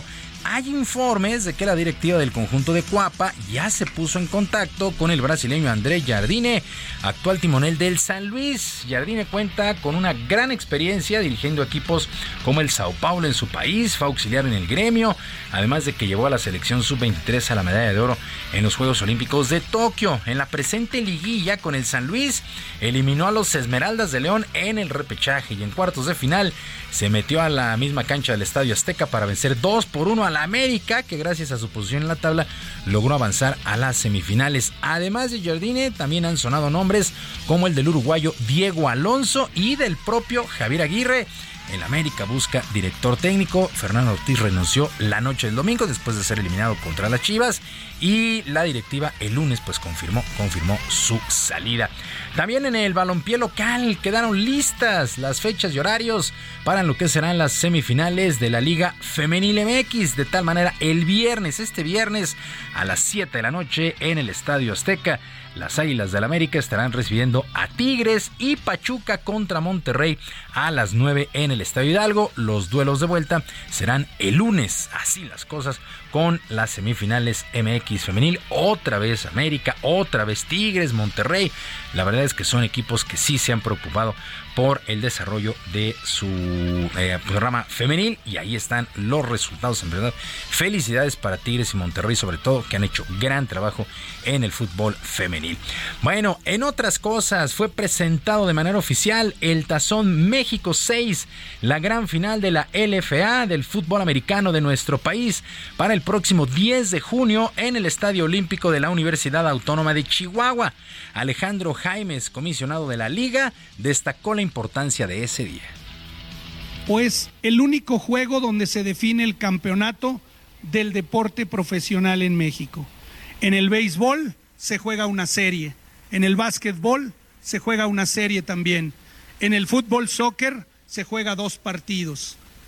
Este es el único deporte donde se define al campeón en un solo juego, y ese juego es el juego más importante de toda la temporada, que es el Tazón México 6, donde los 2 mejores equipos estarán llegando. Bueno, pues ahí está el asunto. 10 de junio, el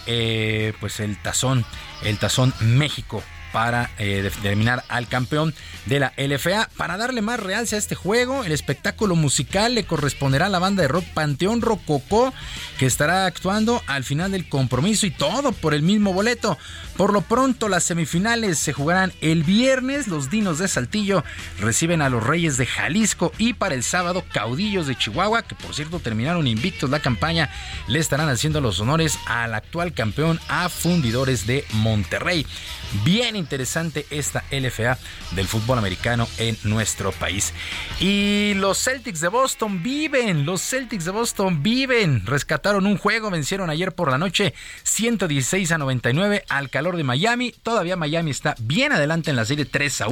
3-1, sí. Sí, está impresionante. Bueno, Jason Tatum, 33 puntos, 11 rebotes y 7 asistencias. Jason Tatum, que es un gran jugador, pero si alguien le enseñara a pasar un poquito más rápido el balón, creo que los Celtics harían un poquito más de daño, pero por lo pronto, pues ahí siguen con vida. Hoy no hay actividad, se reanuda el día de mañana. Boston enfrentando a Miami, Miami muy cerca de la final, donde por cierto llegaron los Nuggets de Denver, son los campeones de la Conferencia del Oeste. Por primera vez en su historia, los Nuggets de Denver están en una final y esperan al ganador de Boston contra Miami, que pertenecen a la Conferencia del Este. Por cierto, después de ser eliminado al lado de los Lakers por barrida por los propios Nuggets de Denver, pues LeBron James aseguró que va a analizar su futuro en la NBA.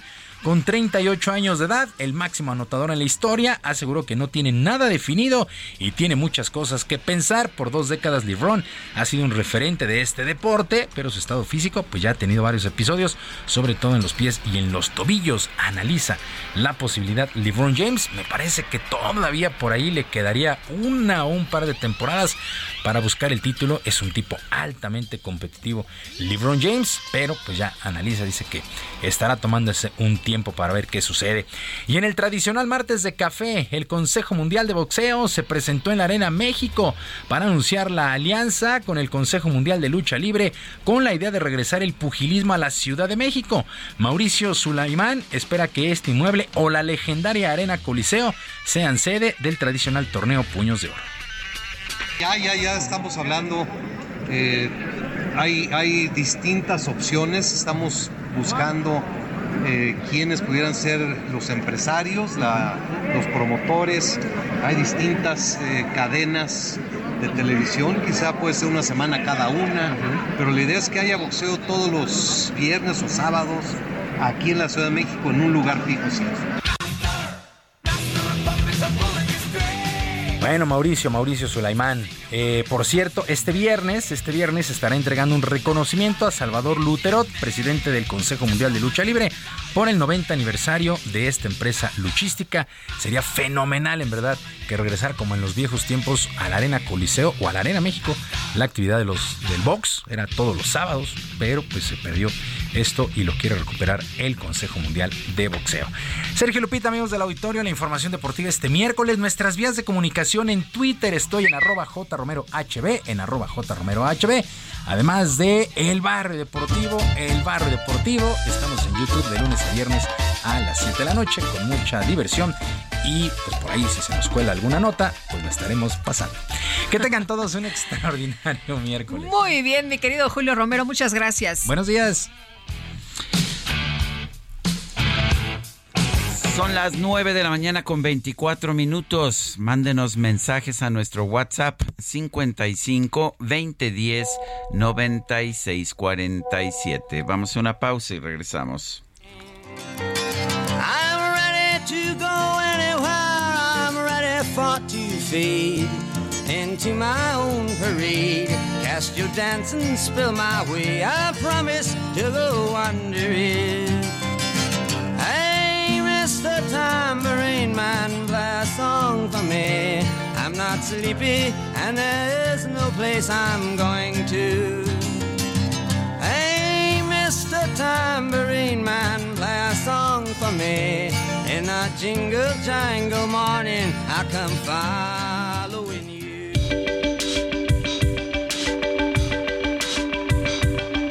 Sergio Sarmiento y Lupita Juárez quieren conocer tu opinión, tus comentarios o simplemente envía un saludo para hacer más cálida esta mañana.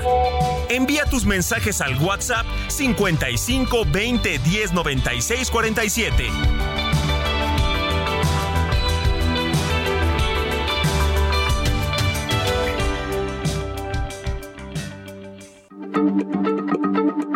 Heraldo Radio, la H se lee, se comparte, se ve y ahora también se escucha.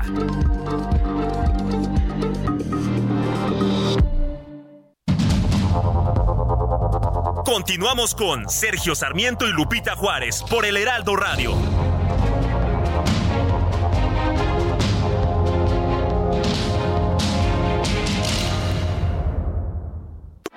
Para Alejandra Frausto, la cultura es la herramienta más poderosa para la transformación social. Compartir como un derecho para toda la gente, como un derecho humano.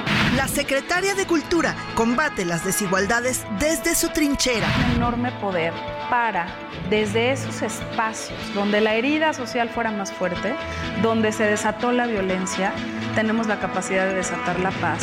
El respeto de los artesanos mexicanos es irreemplazable. Las marcas no habían tenido una buena práctica, normalmente habían plagiado vilmente y ellos tienen derecho a preservar sus elementos. Hay algunos que no están ni siquiera a la venta. Este miércoles, en Perfiles de Heraldo Media Group, Alejandra Frausto, secretaria de Cultura, referente de la noche, 21 horas, solo por Heraldo Televisión. Toma el volante del nuevo Fiat Pulse y acelera tus latidos haciendo eso que te apasiona. Acelera tu pulso con el SUV líder en ahorro de combustible. Estrénalo con una tasa desde 7.99% más seguro gratis. Fiat, sé único. Visita tu distribuidor Fiat Chrysler CAT 31.1%, vigencia del 3 al 31 de mayo de 2023. Consulta fiat.com.mx. Amigo automovilista, usted que se desplaza a través de la avenida Ingeniero Eduardo Molina, maneje con mucha precaución. Esto a la altura de San Juan de Aragón. Tenemos un constante cruce de peatones con dirección hacia la zona de Gran Canal. Además, también en estos momentos, alumnos de la preparatoria número 3 acaban de tomar las instalaciones de la escuela. Esto en protesta de tres docentes a los cuales señalan, pues han levantado ya algunas denuncias y las autoridades no hacen nada. Están pidiendo la destitución de tres docentes, por ello en estos momentos han ingresado a la escuela preparatoria que se ubica a un costado sobre la avenida Ingeniero Eduardo Molina, antes de llegar a Oriente 157. Tenemos elementos policíacos, por supuesto, más adelante estaré ampliando esta información. Hasta aquí este reporte.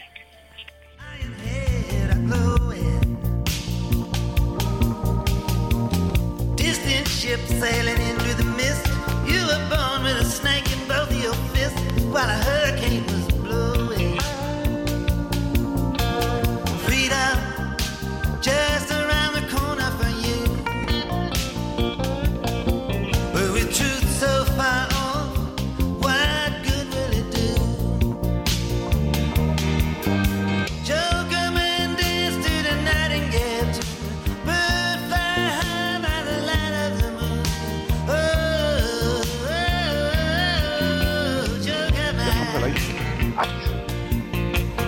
Claro que sí, ya estamos al aire. Joker Man, estamos escuchando una canción más reciente de Bob Dylan de las que hemos estado escuchando. Esta es del álbum Infidels de 1983. Joker Man Dance to the Nightingale Tune. Joker Man baila con la tonada del ruiseñor. El ave vuela alto. Por la luz de la luna, oh, oh, Joker Man, es lo que nos dice Bob Dylan.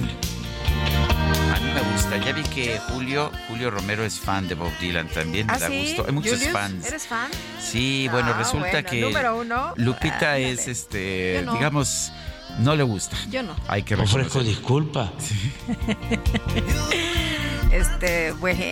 Pues es que es lo bonito de esto, ¿no? Que todos, somos diferentes, que nos gustan cosas distintas, ¿no? En fin. Pues vámonos con Mónica Reyes. Adelante, Moni. Muy buenos días, Lupita, Sergio. ¿Qué tal? ¿Cómo están, amigos del Heraldo Radio? Bueno, pues yo vengo a platicarles Ustedes recordarán que les estuve comentando que la Comer llegó a la Colonia del Valle. Sí, lo hizo el pasado 17 de mayo. Y saben que se ubica en Gabriel Mancera, esquina Miguel Lauren, exactamente en la esquina. Y miren, la manera de llegar es muy sencilla. Puede ser por el auto propio, en bicicleta, en moto, en un taxi de aplicación, en transporte público. Es súper, súper fácil. El estacionamiento está amplio y accesible. Bueno, pues les estaba yo platicando que me di alguna vueltita por ahí antes de la apertura, que fue 2 días antes, y bueno, quedé ¡guau! Yo dije, no, yo vengo a la inauguración, y ahí estuvimos presentes. Les recuerdo, en Gabriel Mancera y Miguel Laurent, en la Colonia del Valle, en la Ciudad de México, la Comer del Valle. Tienen que descubrirla, porque miren, la Comer puede llegar hasta su casa, con la calidad que les gusta, como si realmente estuviéramos en la tienda. Uno le pide a la Comer en tu casa desde la app, que es lacomer.com, y si lo prefieren podemos pedir un pick-up en el área de servicio a clientes o pick-up en el estacionamiento, y miren, súper rápido que nos atienden. Es importante comentarles que en la Comer del Valle podrán descubrir el verdadero aroma del pan recién horneado. Ay, bueno, uno que es panero, esto es una maravilla, y preparado por los maestros panaderos, porque tienen una gran variedad, fíjense, el rústico, multigrano, reposado y hasta el tradicional pan dulce. Ajá, o sea, de verdad que uno encuentra en todas las temporadas en esta área de panadería todo lo típico, todo lo tradicional, todo lo rústico, todo lo que ustedes y yo, ¿verdad?, convivimos con el azuquitar, con lo multigrano, con lo tradicional. La Comer del Valle también tiene lo mejor de la comida del mar. ¡Claro! Aquí pueden encontrar la gran variedad de pescados, mariscos y, eso sí, siempre frescos, como recién salidos del mar. Hagamos de cuenta que nosotros estamos a la orilla de la playa y salen estos productos así de fresquitos, ricos, limpios. Entonces, la Comer del Valle llega con una gran variedad también de productos especializados, pues para mantener nuestro estilo de vida, ¿no? Ya saben que a las mujeres y a los hombres también nos gustan los productos orgánicos o sin lactosa, sin gluten. Bueno, podemos elegir mucha variedad de superfoods. Y bueno, vinos, licores, bebidas, aguas, todo lo podemos encontrar en la Comer del Valle. Recuerden, Gabriel Mancera y Miguel Laurent, en la Colonia del Valle, en la Ciudad de México. Ahí está la invitación para ir, descubrir. ¿Y tú? ¿Vas al súper o a la Comer? Regreso con ustedes, Lupita, Sergio. Gracias, linda mañana. Gracias, Mónica. Bueno, son las 9:37 a.m. Vámonos a un resumen de la información más importante. Esta mañana el presidente López Obrador denunció que el gobierno de Perú no permitió que el avión del ejército mexicano que fue enviado a Bolivia para rescatar al expresidente Evo Morales sobrevolara sobre su espacio aéreo. No crean que las diferencias con el Perú las tenemos a partir de la injusticia que cometieron destituyendo y encarcelando al presidente legal y legítimo Pedro Castillo. No, desde antes. A lo mejor ustedes ya no se acuerdan, pero se decidió ir a buscar a Evo Morales. ¿Qué creen que hicieron los del gobierno del Perú? Nos prohibieron el uso del espacio aéreo, recibiendo instrucciones de quién sabe. Bueno, y por otro lado, el presidente señaló que el decreto para tomar el control de las vías férreas de la empresa Ferrosur no representa una expropiación, sino un rescate de la concesión. Quieren pasar hacia acá, pagan una cuota. Si él quiere, o la empresa, quieren entrar acá, pagan una cuota. Pero aquí lo importante, el fondo, es que la concesión se recupera, se rescata, vuelve a ser de la nación, regresa a la nación. ¿Mande? No es expropiación, es rescate de la concesión. Solo que el rescate de la concesión no se hace mandando tropas armadas a la concesión, se hace con un procedimiento legal en el cual primero se tiene que determinar que la empresa concesionaria faltó a sus obligaciones en la concesión, y pues no veo que el decreto que dio a conocer el presidente vaya por ese camino. No hay ningún argumento en el sentido de que se haya faltado a los requisitos de la concesión. En un comunicado de prensa, la empresa Pemex informó que el incendio registrado en la refinería de Minatitlán, Veracruz, dejó un saldo de 3 trabajadores lesionados por quemaduras y otro más por una torcedura. En Estados Unidos, una investigación de la oficina del fiscal general de Illinois encontró que 451 clérigos católicos abusaron sexualmente de 1,997 niños entre 1950 y 2019. Apenas hace unos cuantos años. En Nicaragua, la diócesis del departamento de Estelí denunció que en los últimos 3 días 2 sacerdotes católicos fueron detenidos por el régimen del presidente Daniel Ortega. Actualmente se encuentran bajo investigación. Y como parte de las medidas contra el cambio climático, el gobierno de Francia prohibió todos los vuelos nacionales cuando haya una alternativa en tren en menos de 2 horas y media. Una cerveza voy a tomar, una cerveza quiero tomar y así olvidarme de aquella trampa. Bueno, ante la reciente actividad del volcán Popocatépetl, un balneario ubicado en Cholula, Puebla, puso a la venta las popochelas. Se trata de una michelada que se sirve en un vaso con escarchado de polvos de distintos sabores, los cuales representan la ceniza volcánica. Además, se le coloca chamoy para simular lava. En redes sociales, algunos clientes describieron las popochelas como una explosión de sabor. Se nota que ya no hay amor, entonces ya no hay más que hacer.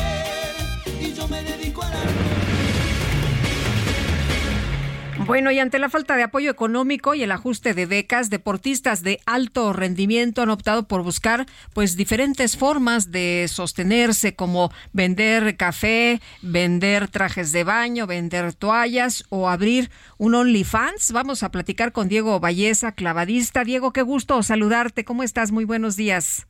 Hola, muy buenos días. Muy bien, pues aquí entrenando. Oye, qué bueno, nos da mucho gusto. Diego, ¿cómo ves esta situación?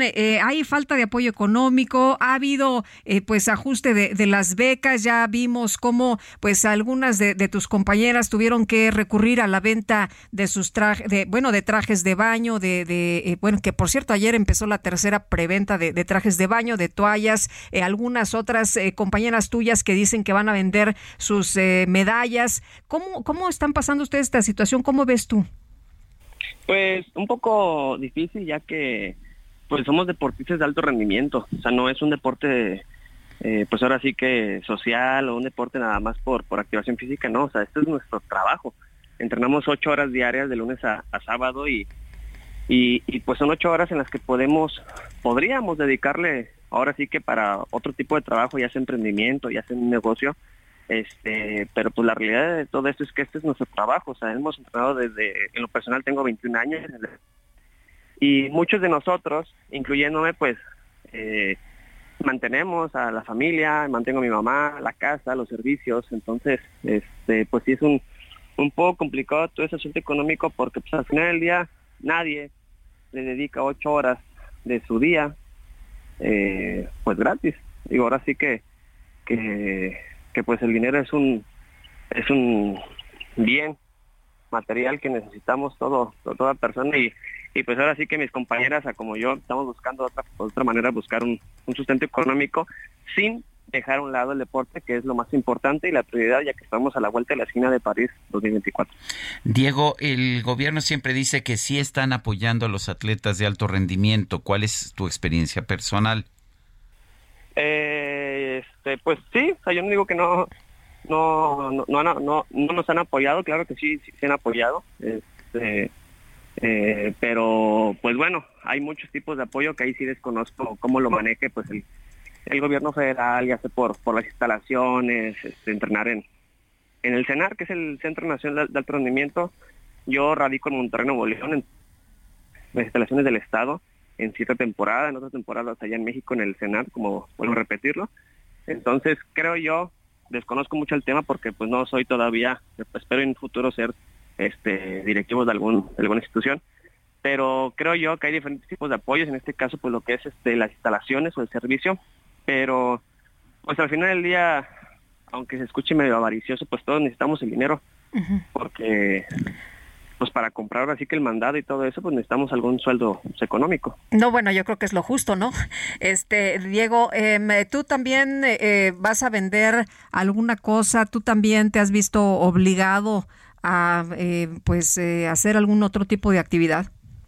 Yo la verdad es que no, mi mamá sí anda ahí metiéndose y se está queriendo animar a vender algún tipo de esos productos, no sé cómo se le llaman, que vendes por catálogo y esas, ajá, cosas. Ajá. Pues a mí me quita, pues ahora sí que tiempo y más de lo que me quita OnlyFans. Entonces yo, en lo personal, no creo vender otra cosa. Abrí OnlyFans, ¿por qué? Por una, porque no me quita tanto tiempo de lo que necesito, ya que necesito mucho en el deporte, porque aparte de las 8 horas del entrenamiento todavía tenemos que ir a terapia, atendernos, porque es un desgaste físico que pues, yo tengo 5 operaciones, entonces no es algo normal el alto rendimiento. Y pues en realidad es que también me gusta mucho mi cuerpo, he trabajado 20 años para estar bien físicamente, no soy alguien penoso, me gusta enseñar mi cuerpo, me gusta que vean lo que he trabajado, ya sea como inspiración, y pues a todo esto, pues decidí abrirlo porque quiero romper también ese tabú de que es malo eso, y pues la verdad es que no es malo, digo, el cuerpo es lo más natural del mundo. Y ahora sí que cada quien si quiere suscribirse, pues ahí está, vara para la raza. pero esta es una manera de apoyarte, por que no recibes el suficiente sueldo, ¿no? Pues sí, digo, sí está medio complicado y sí, afortunadamente las personas que se han suscrito me han apoyado, han estado al pendiente y saben la situación en la que estoy pasando. Y pues hay personas malas como buenas y afortunadamente he tenido muchas personas buenas en OnlyFans. Diego, muchas gracias por platicar con nosotros esta mañana. Muy buenos días. Buenos días. Y te dejamos que sigas entrenando. Gracias. Hasta luego. Muy Diego bien. Valleza es clavadista. Pues me parece bien, me parece una decisión muy interesante. Pues para eso sirve el OnlyFans, ¿no? Y pues más, sí. Y si tienes el cuerpo. Como él, ¿no? Que lo ha trabajado durante tantos años. Bueno, son las 9:47.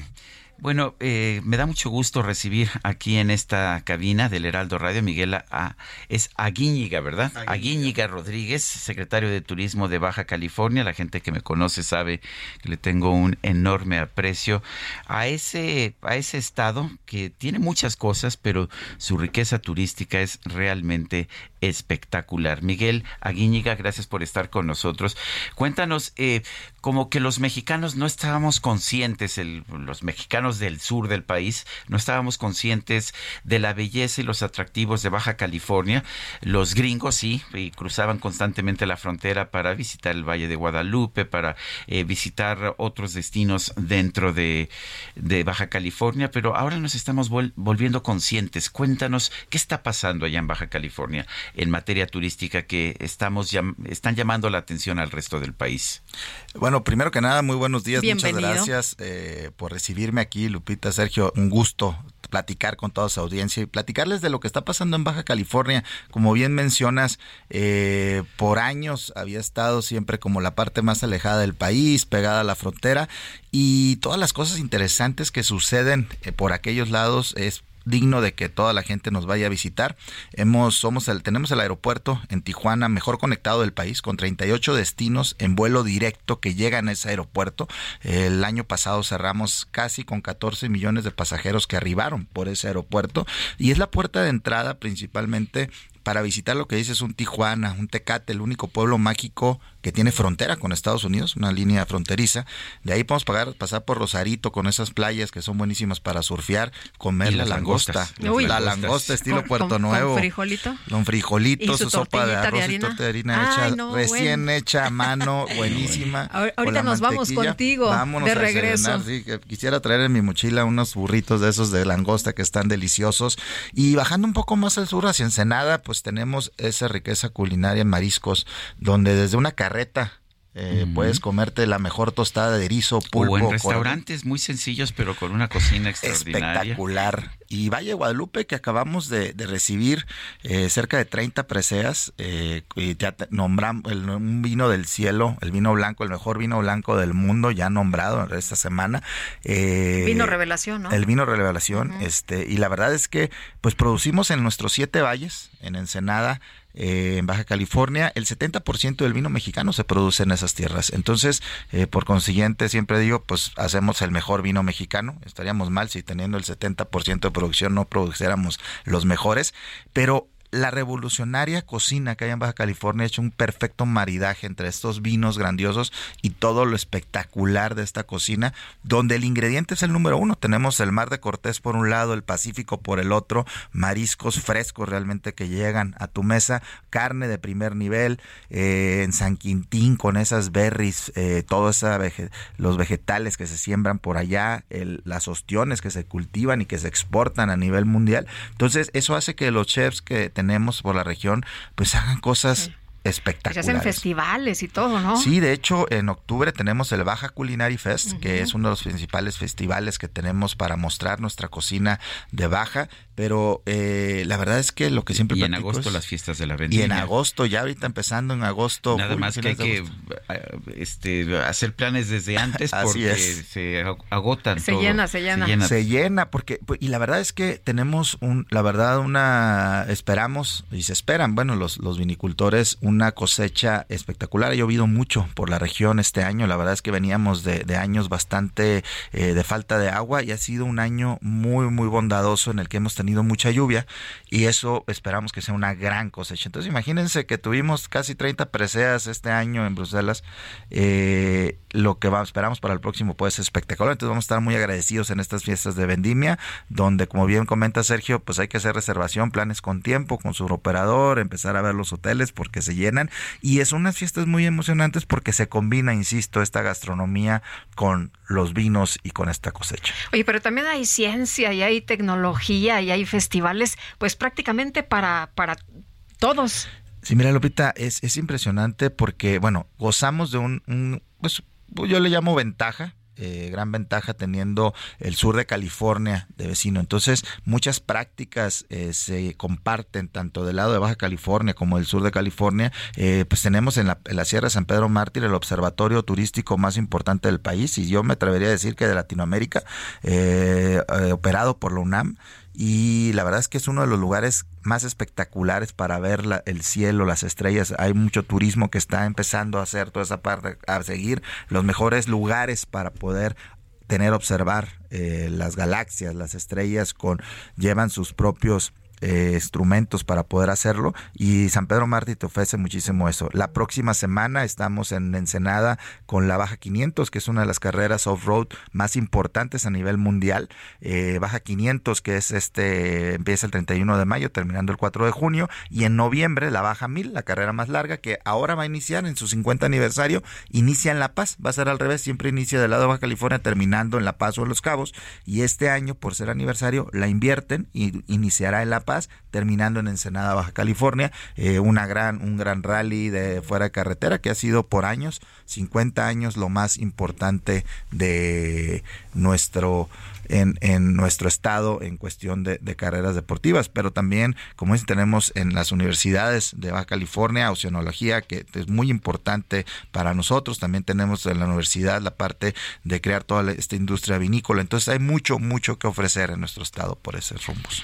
Bueno, pues yo quiero agradecerte, Miguel Aguíñiga Rodríguez, secretario de Turismo de Baja California, al haber conversado con nosotros acerca de esta magia de Baja California. La verdad es que yo tuve una casa ahí hasta el año pasado que la vendí allá en la costa, cerca de Puerto Nuevo, allá en Punta Piedra, seguro tú sí sabes dónde está, ahí Punta tenía Piedra, una casita. Qué rico. Y bueno, pues la verdad es que disfruté los 20 años que tuve esa casa allá y creo que Baja California es una tierra maravillosa y gracias por invitarnos a conocerla. No, pues los espero ver muy pronto por allá y recuerden que en Baja California todos son bienvenidos. Muchísimas gracias. Al cabo nos queda cerca, ¿eh? Sí, sabes que vale la pena, son 3 horas horas de vuelo, pero lo que me dice la experiencia es que llegas, se la pasa uno muy bien. Así es, empiezas, llegas, comes en Tijuana, ya después te bajas hacia Ensenada y al día siguiente te vas al Valle de Guadalupe. No, hombre, qué delicia. Bueno, una ensalada César, la ensalada César fue inventada en Tijuana. Así es. Ahí fue la mundialmente conocida en Tijuana la ensalada César, y está el restaurante original donde se hizo. Efectivamente. Muy bien, muchas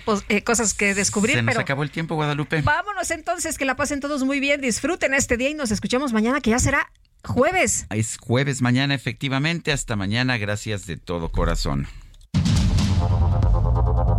Heraldo Media Group presentó Sergio Sarmiento y Lupita Juárez.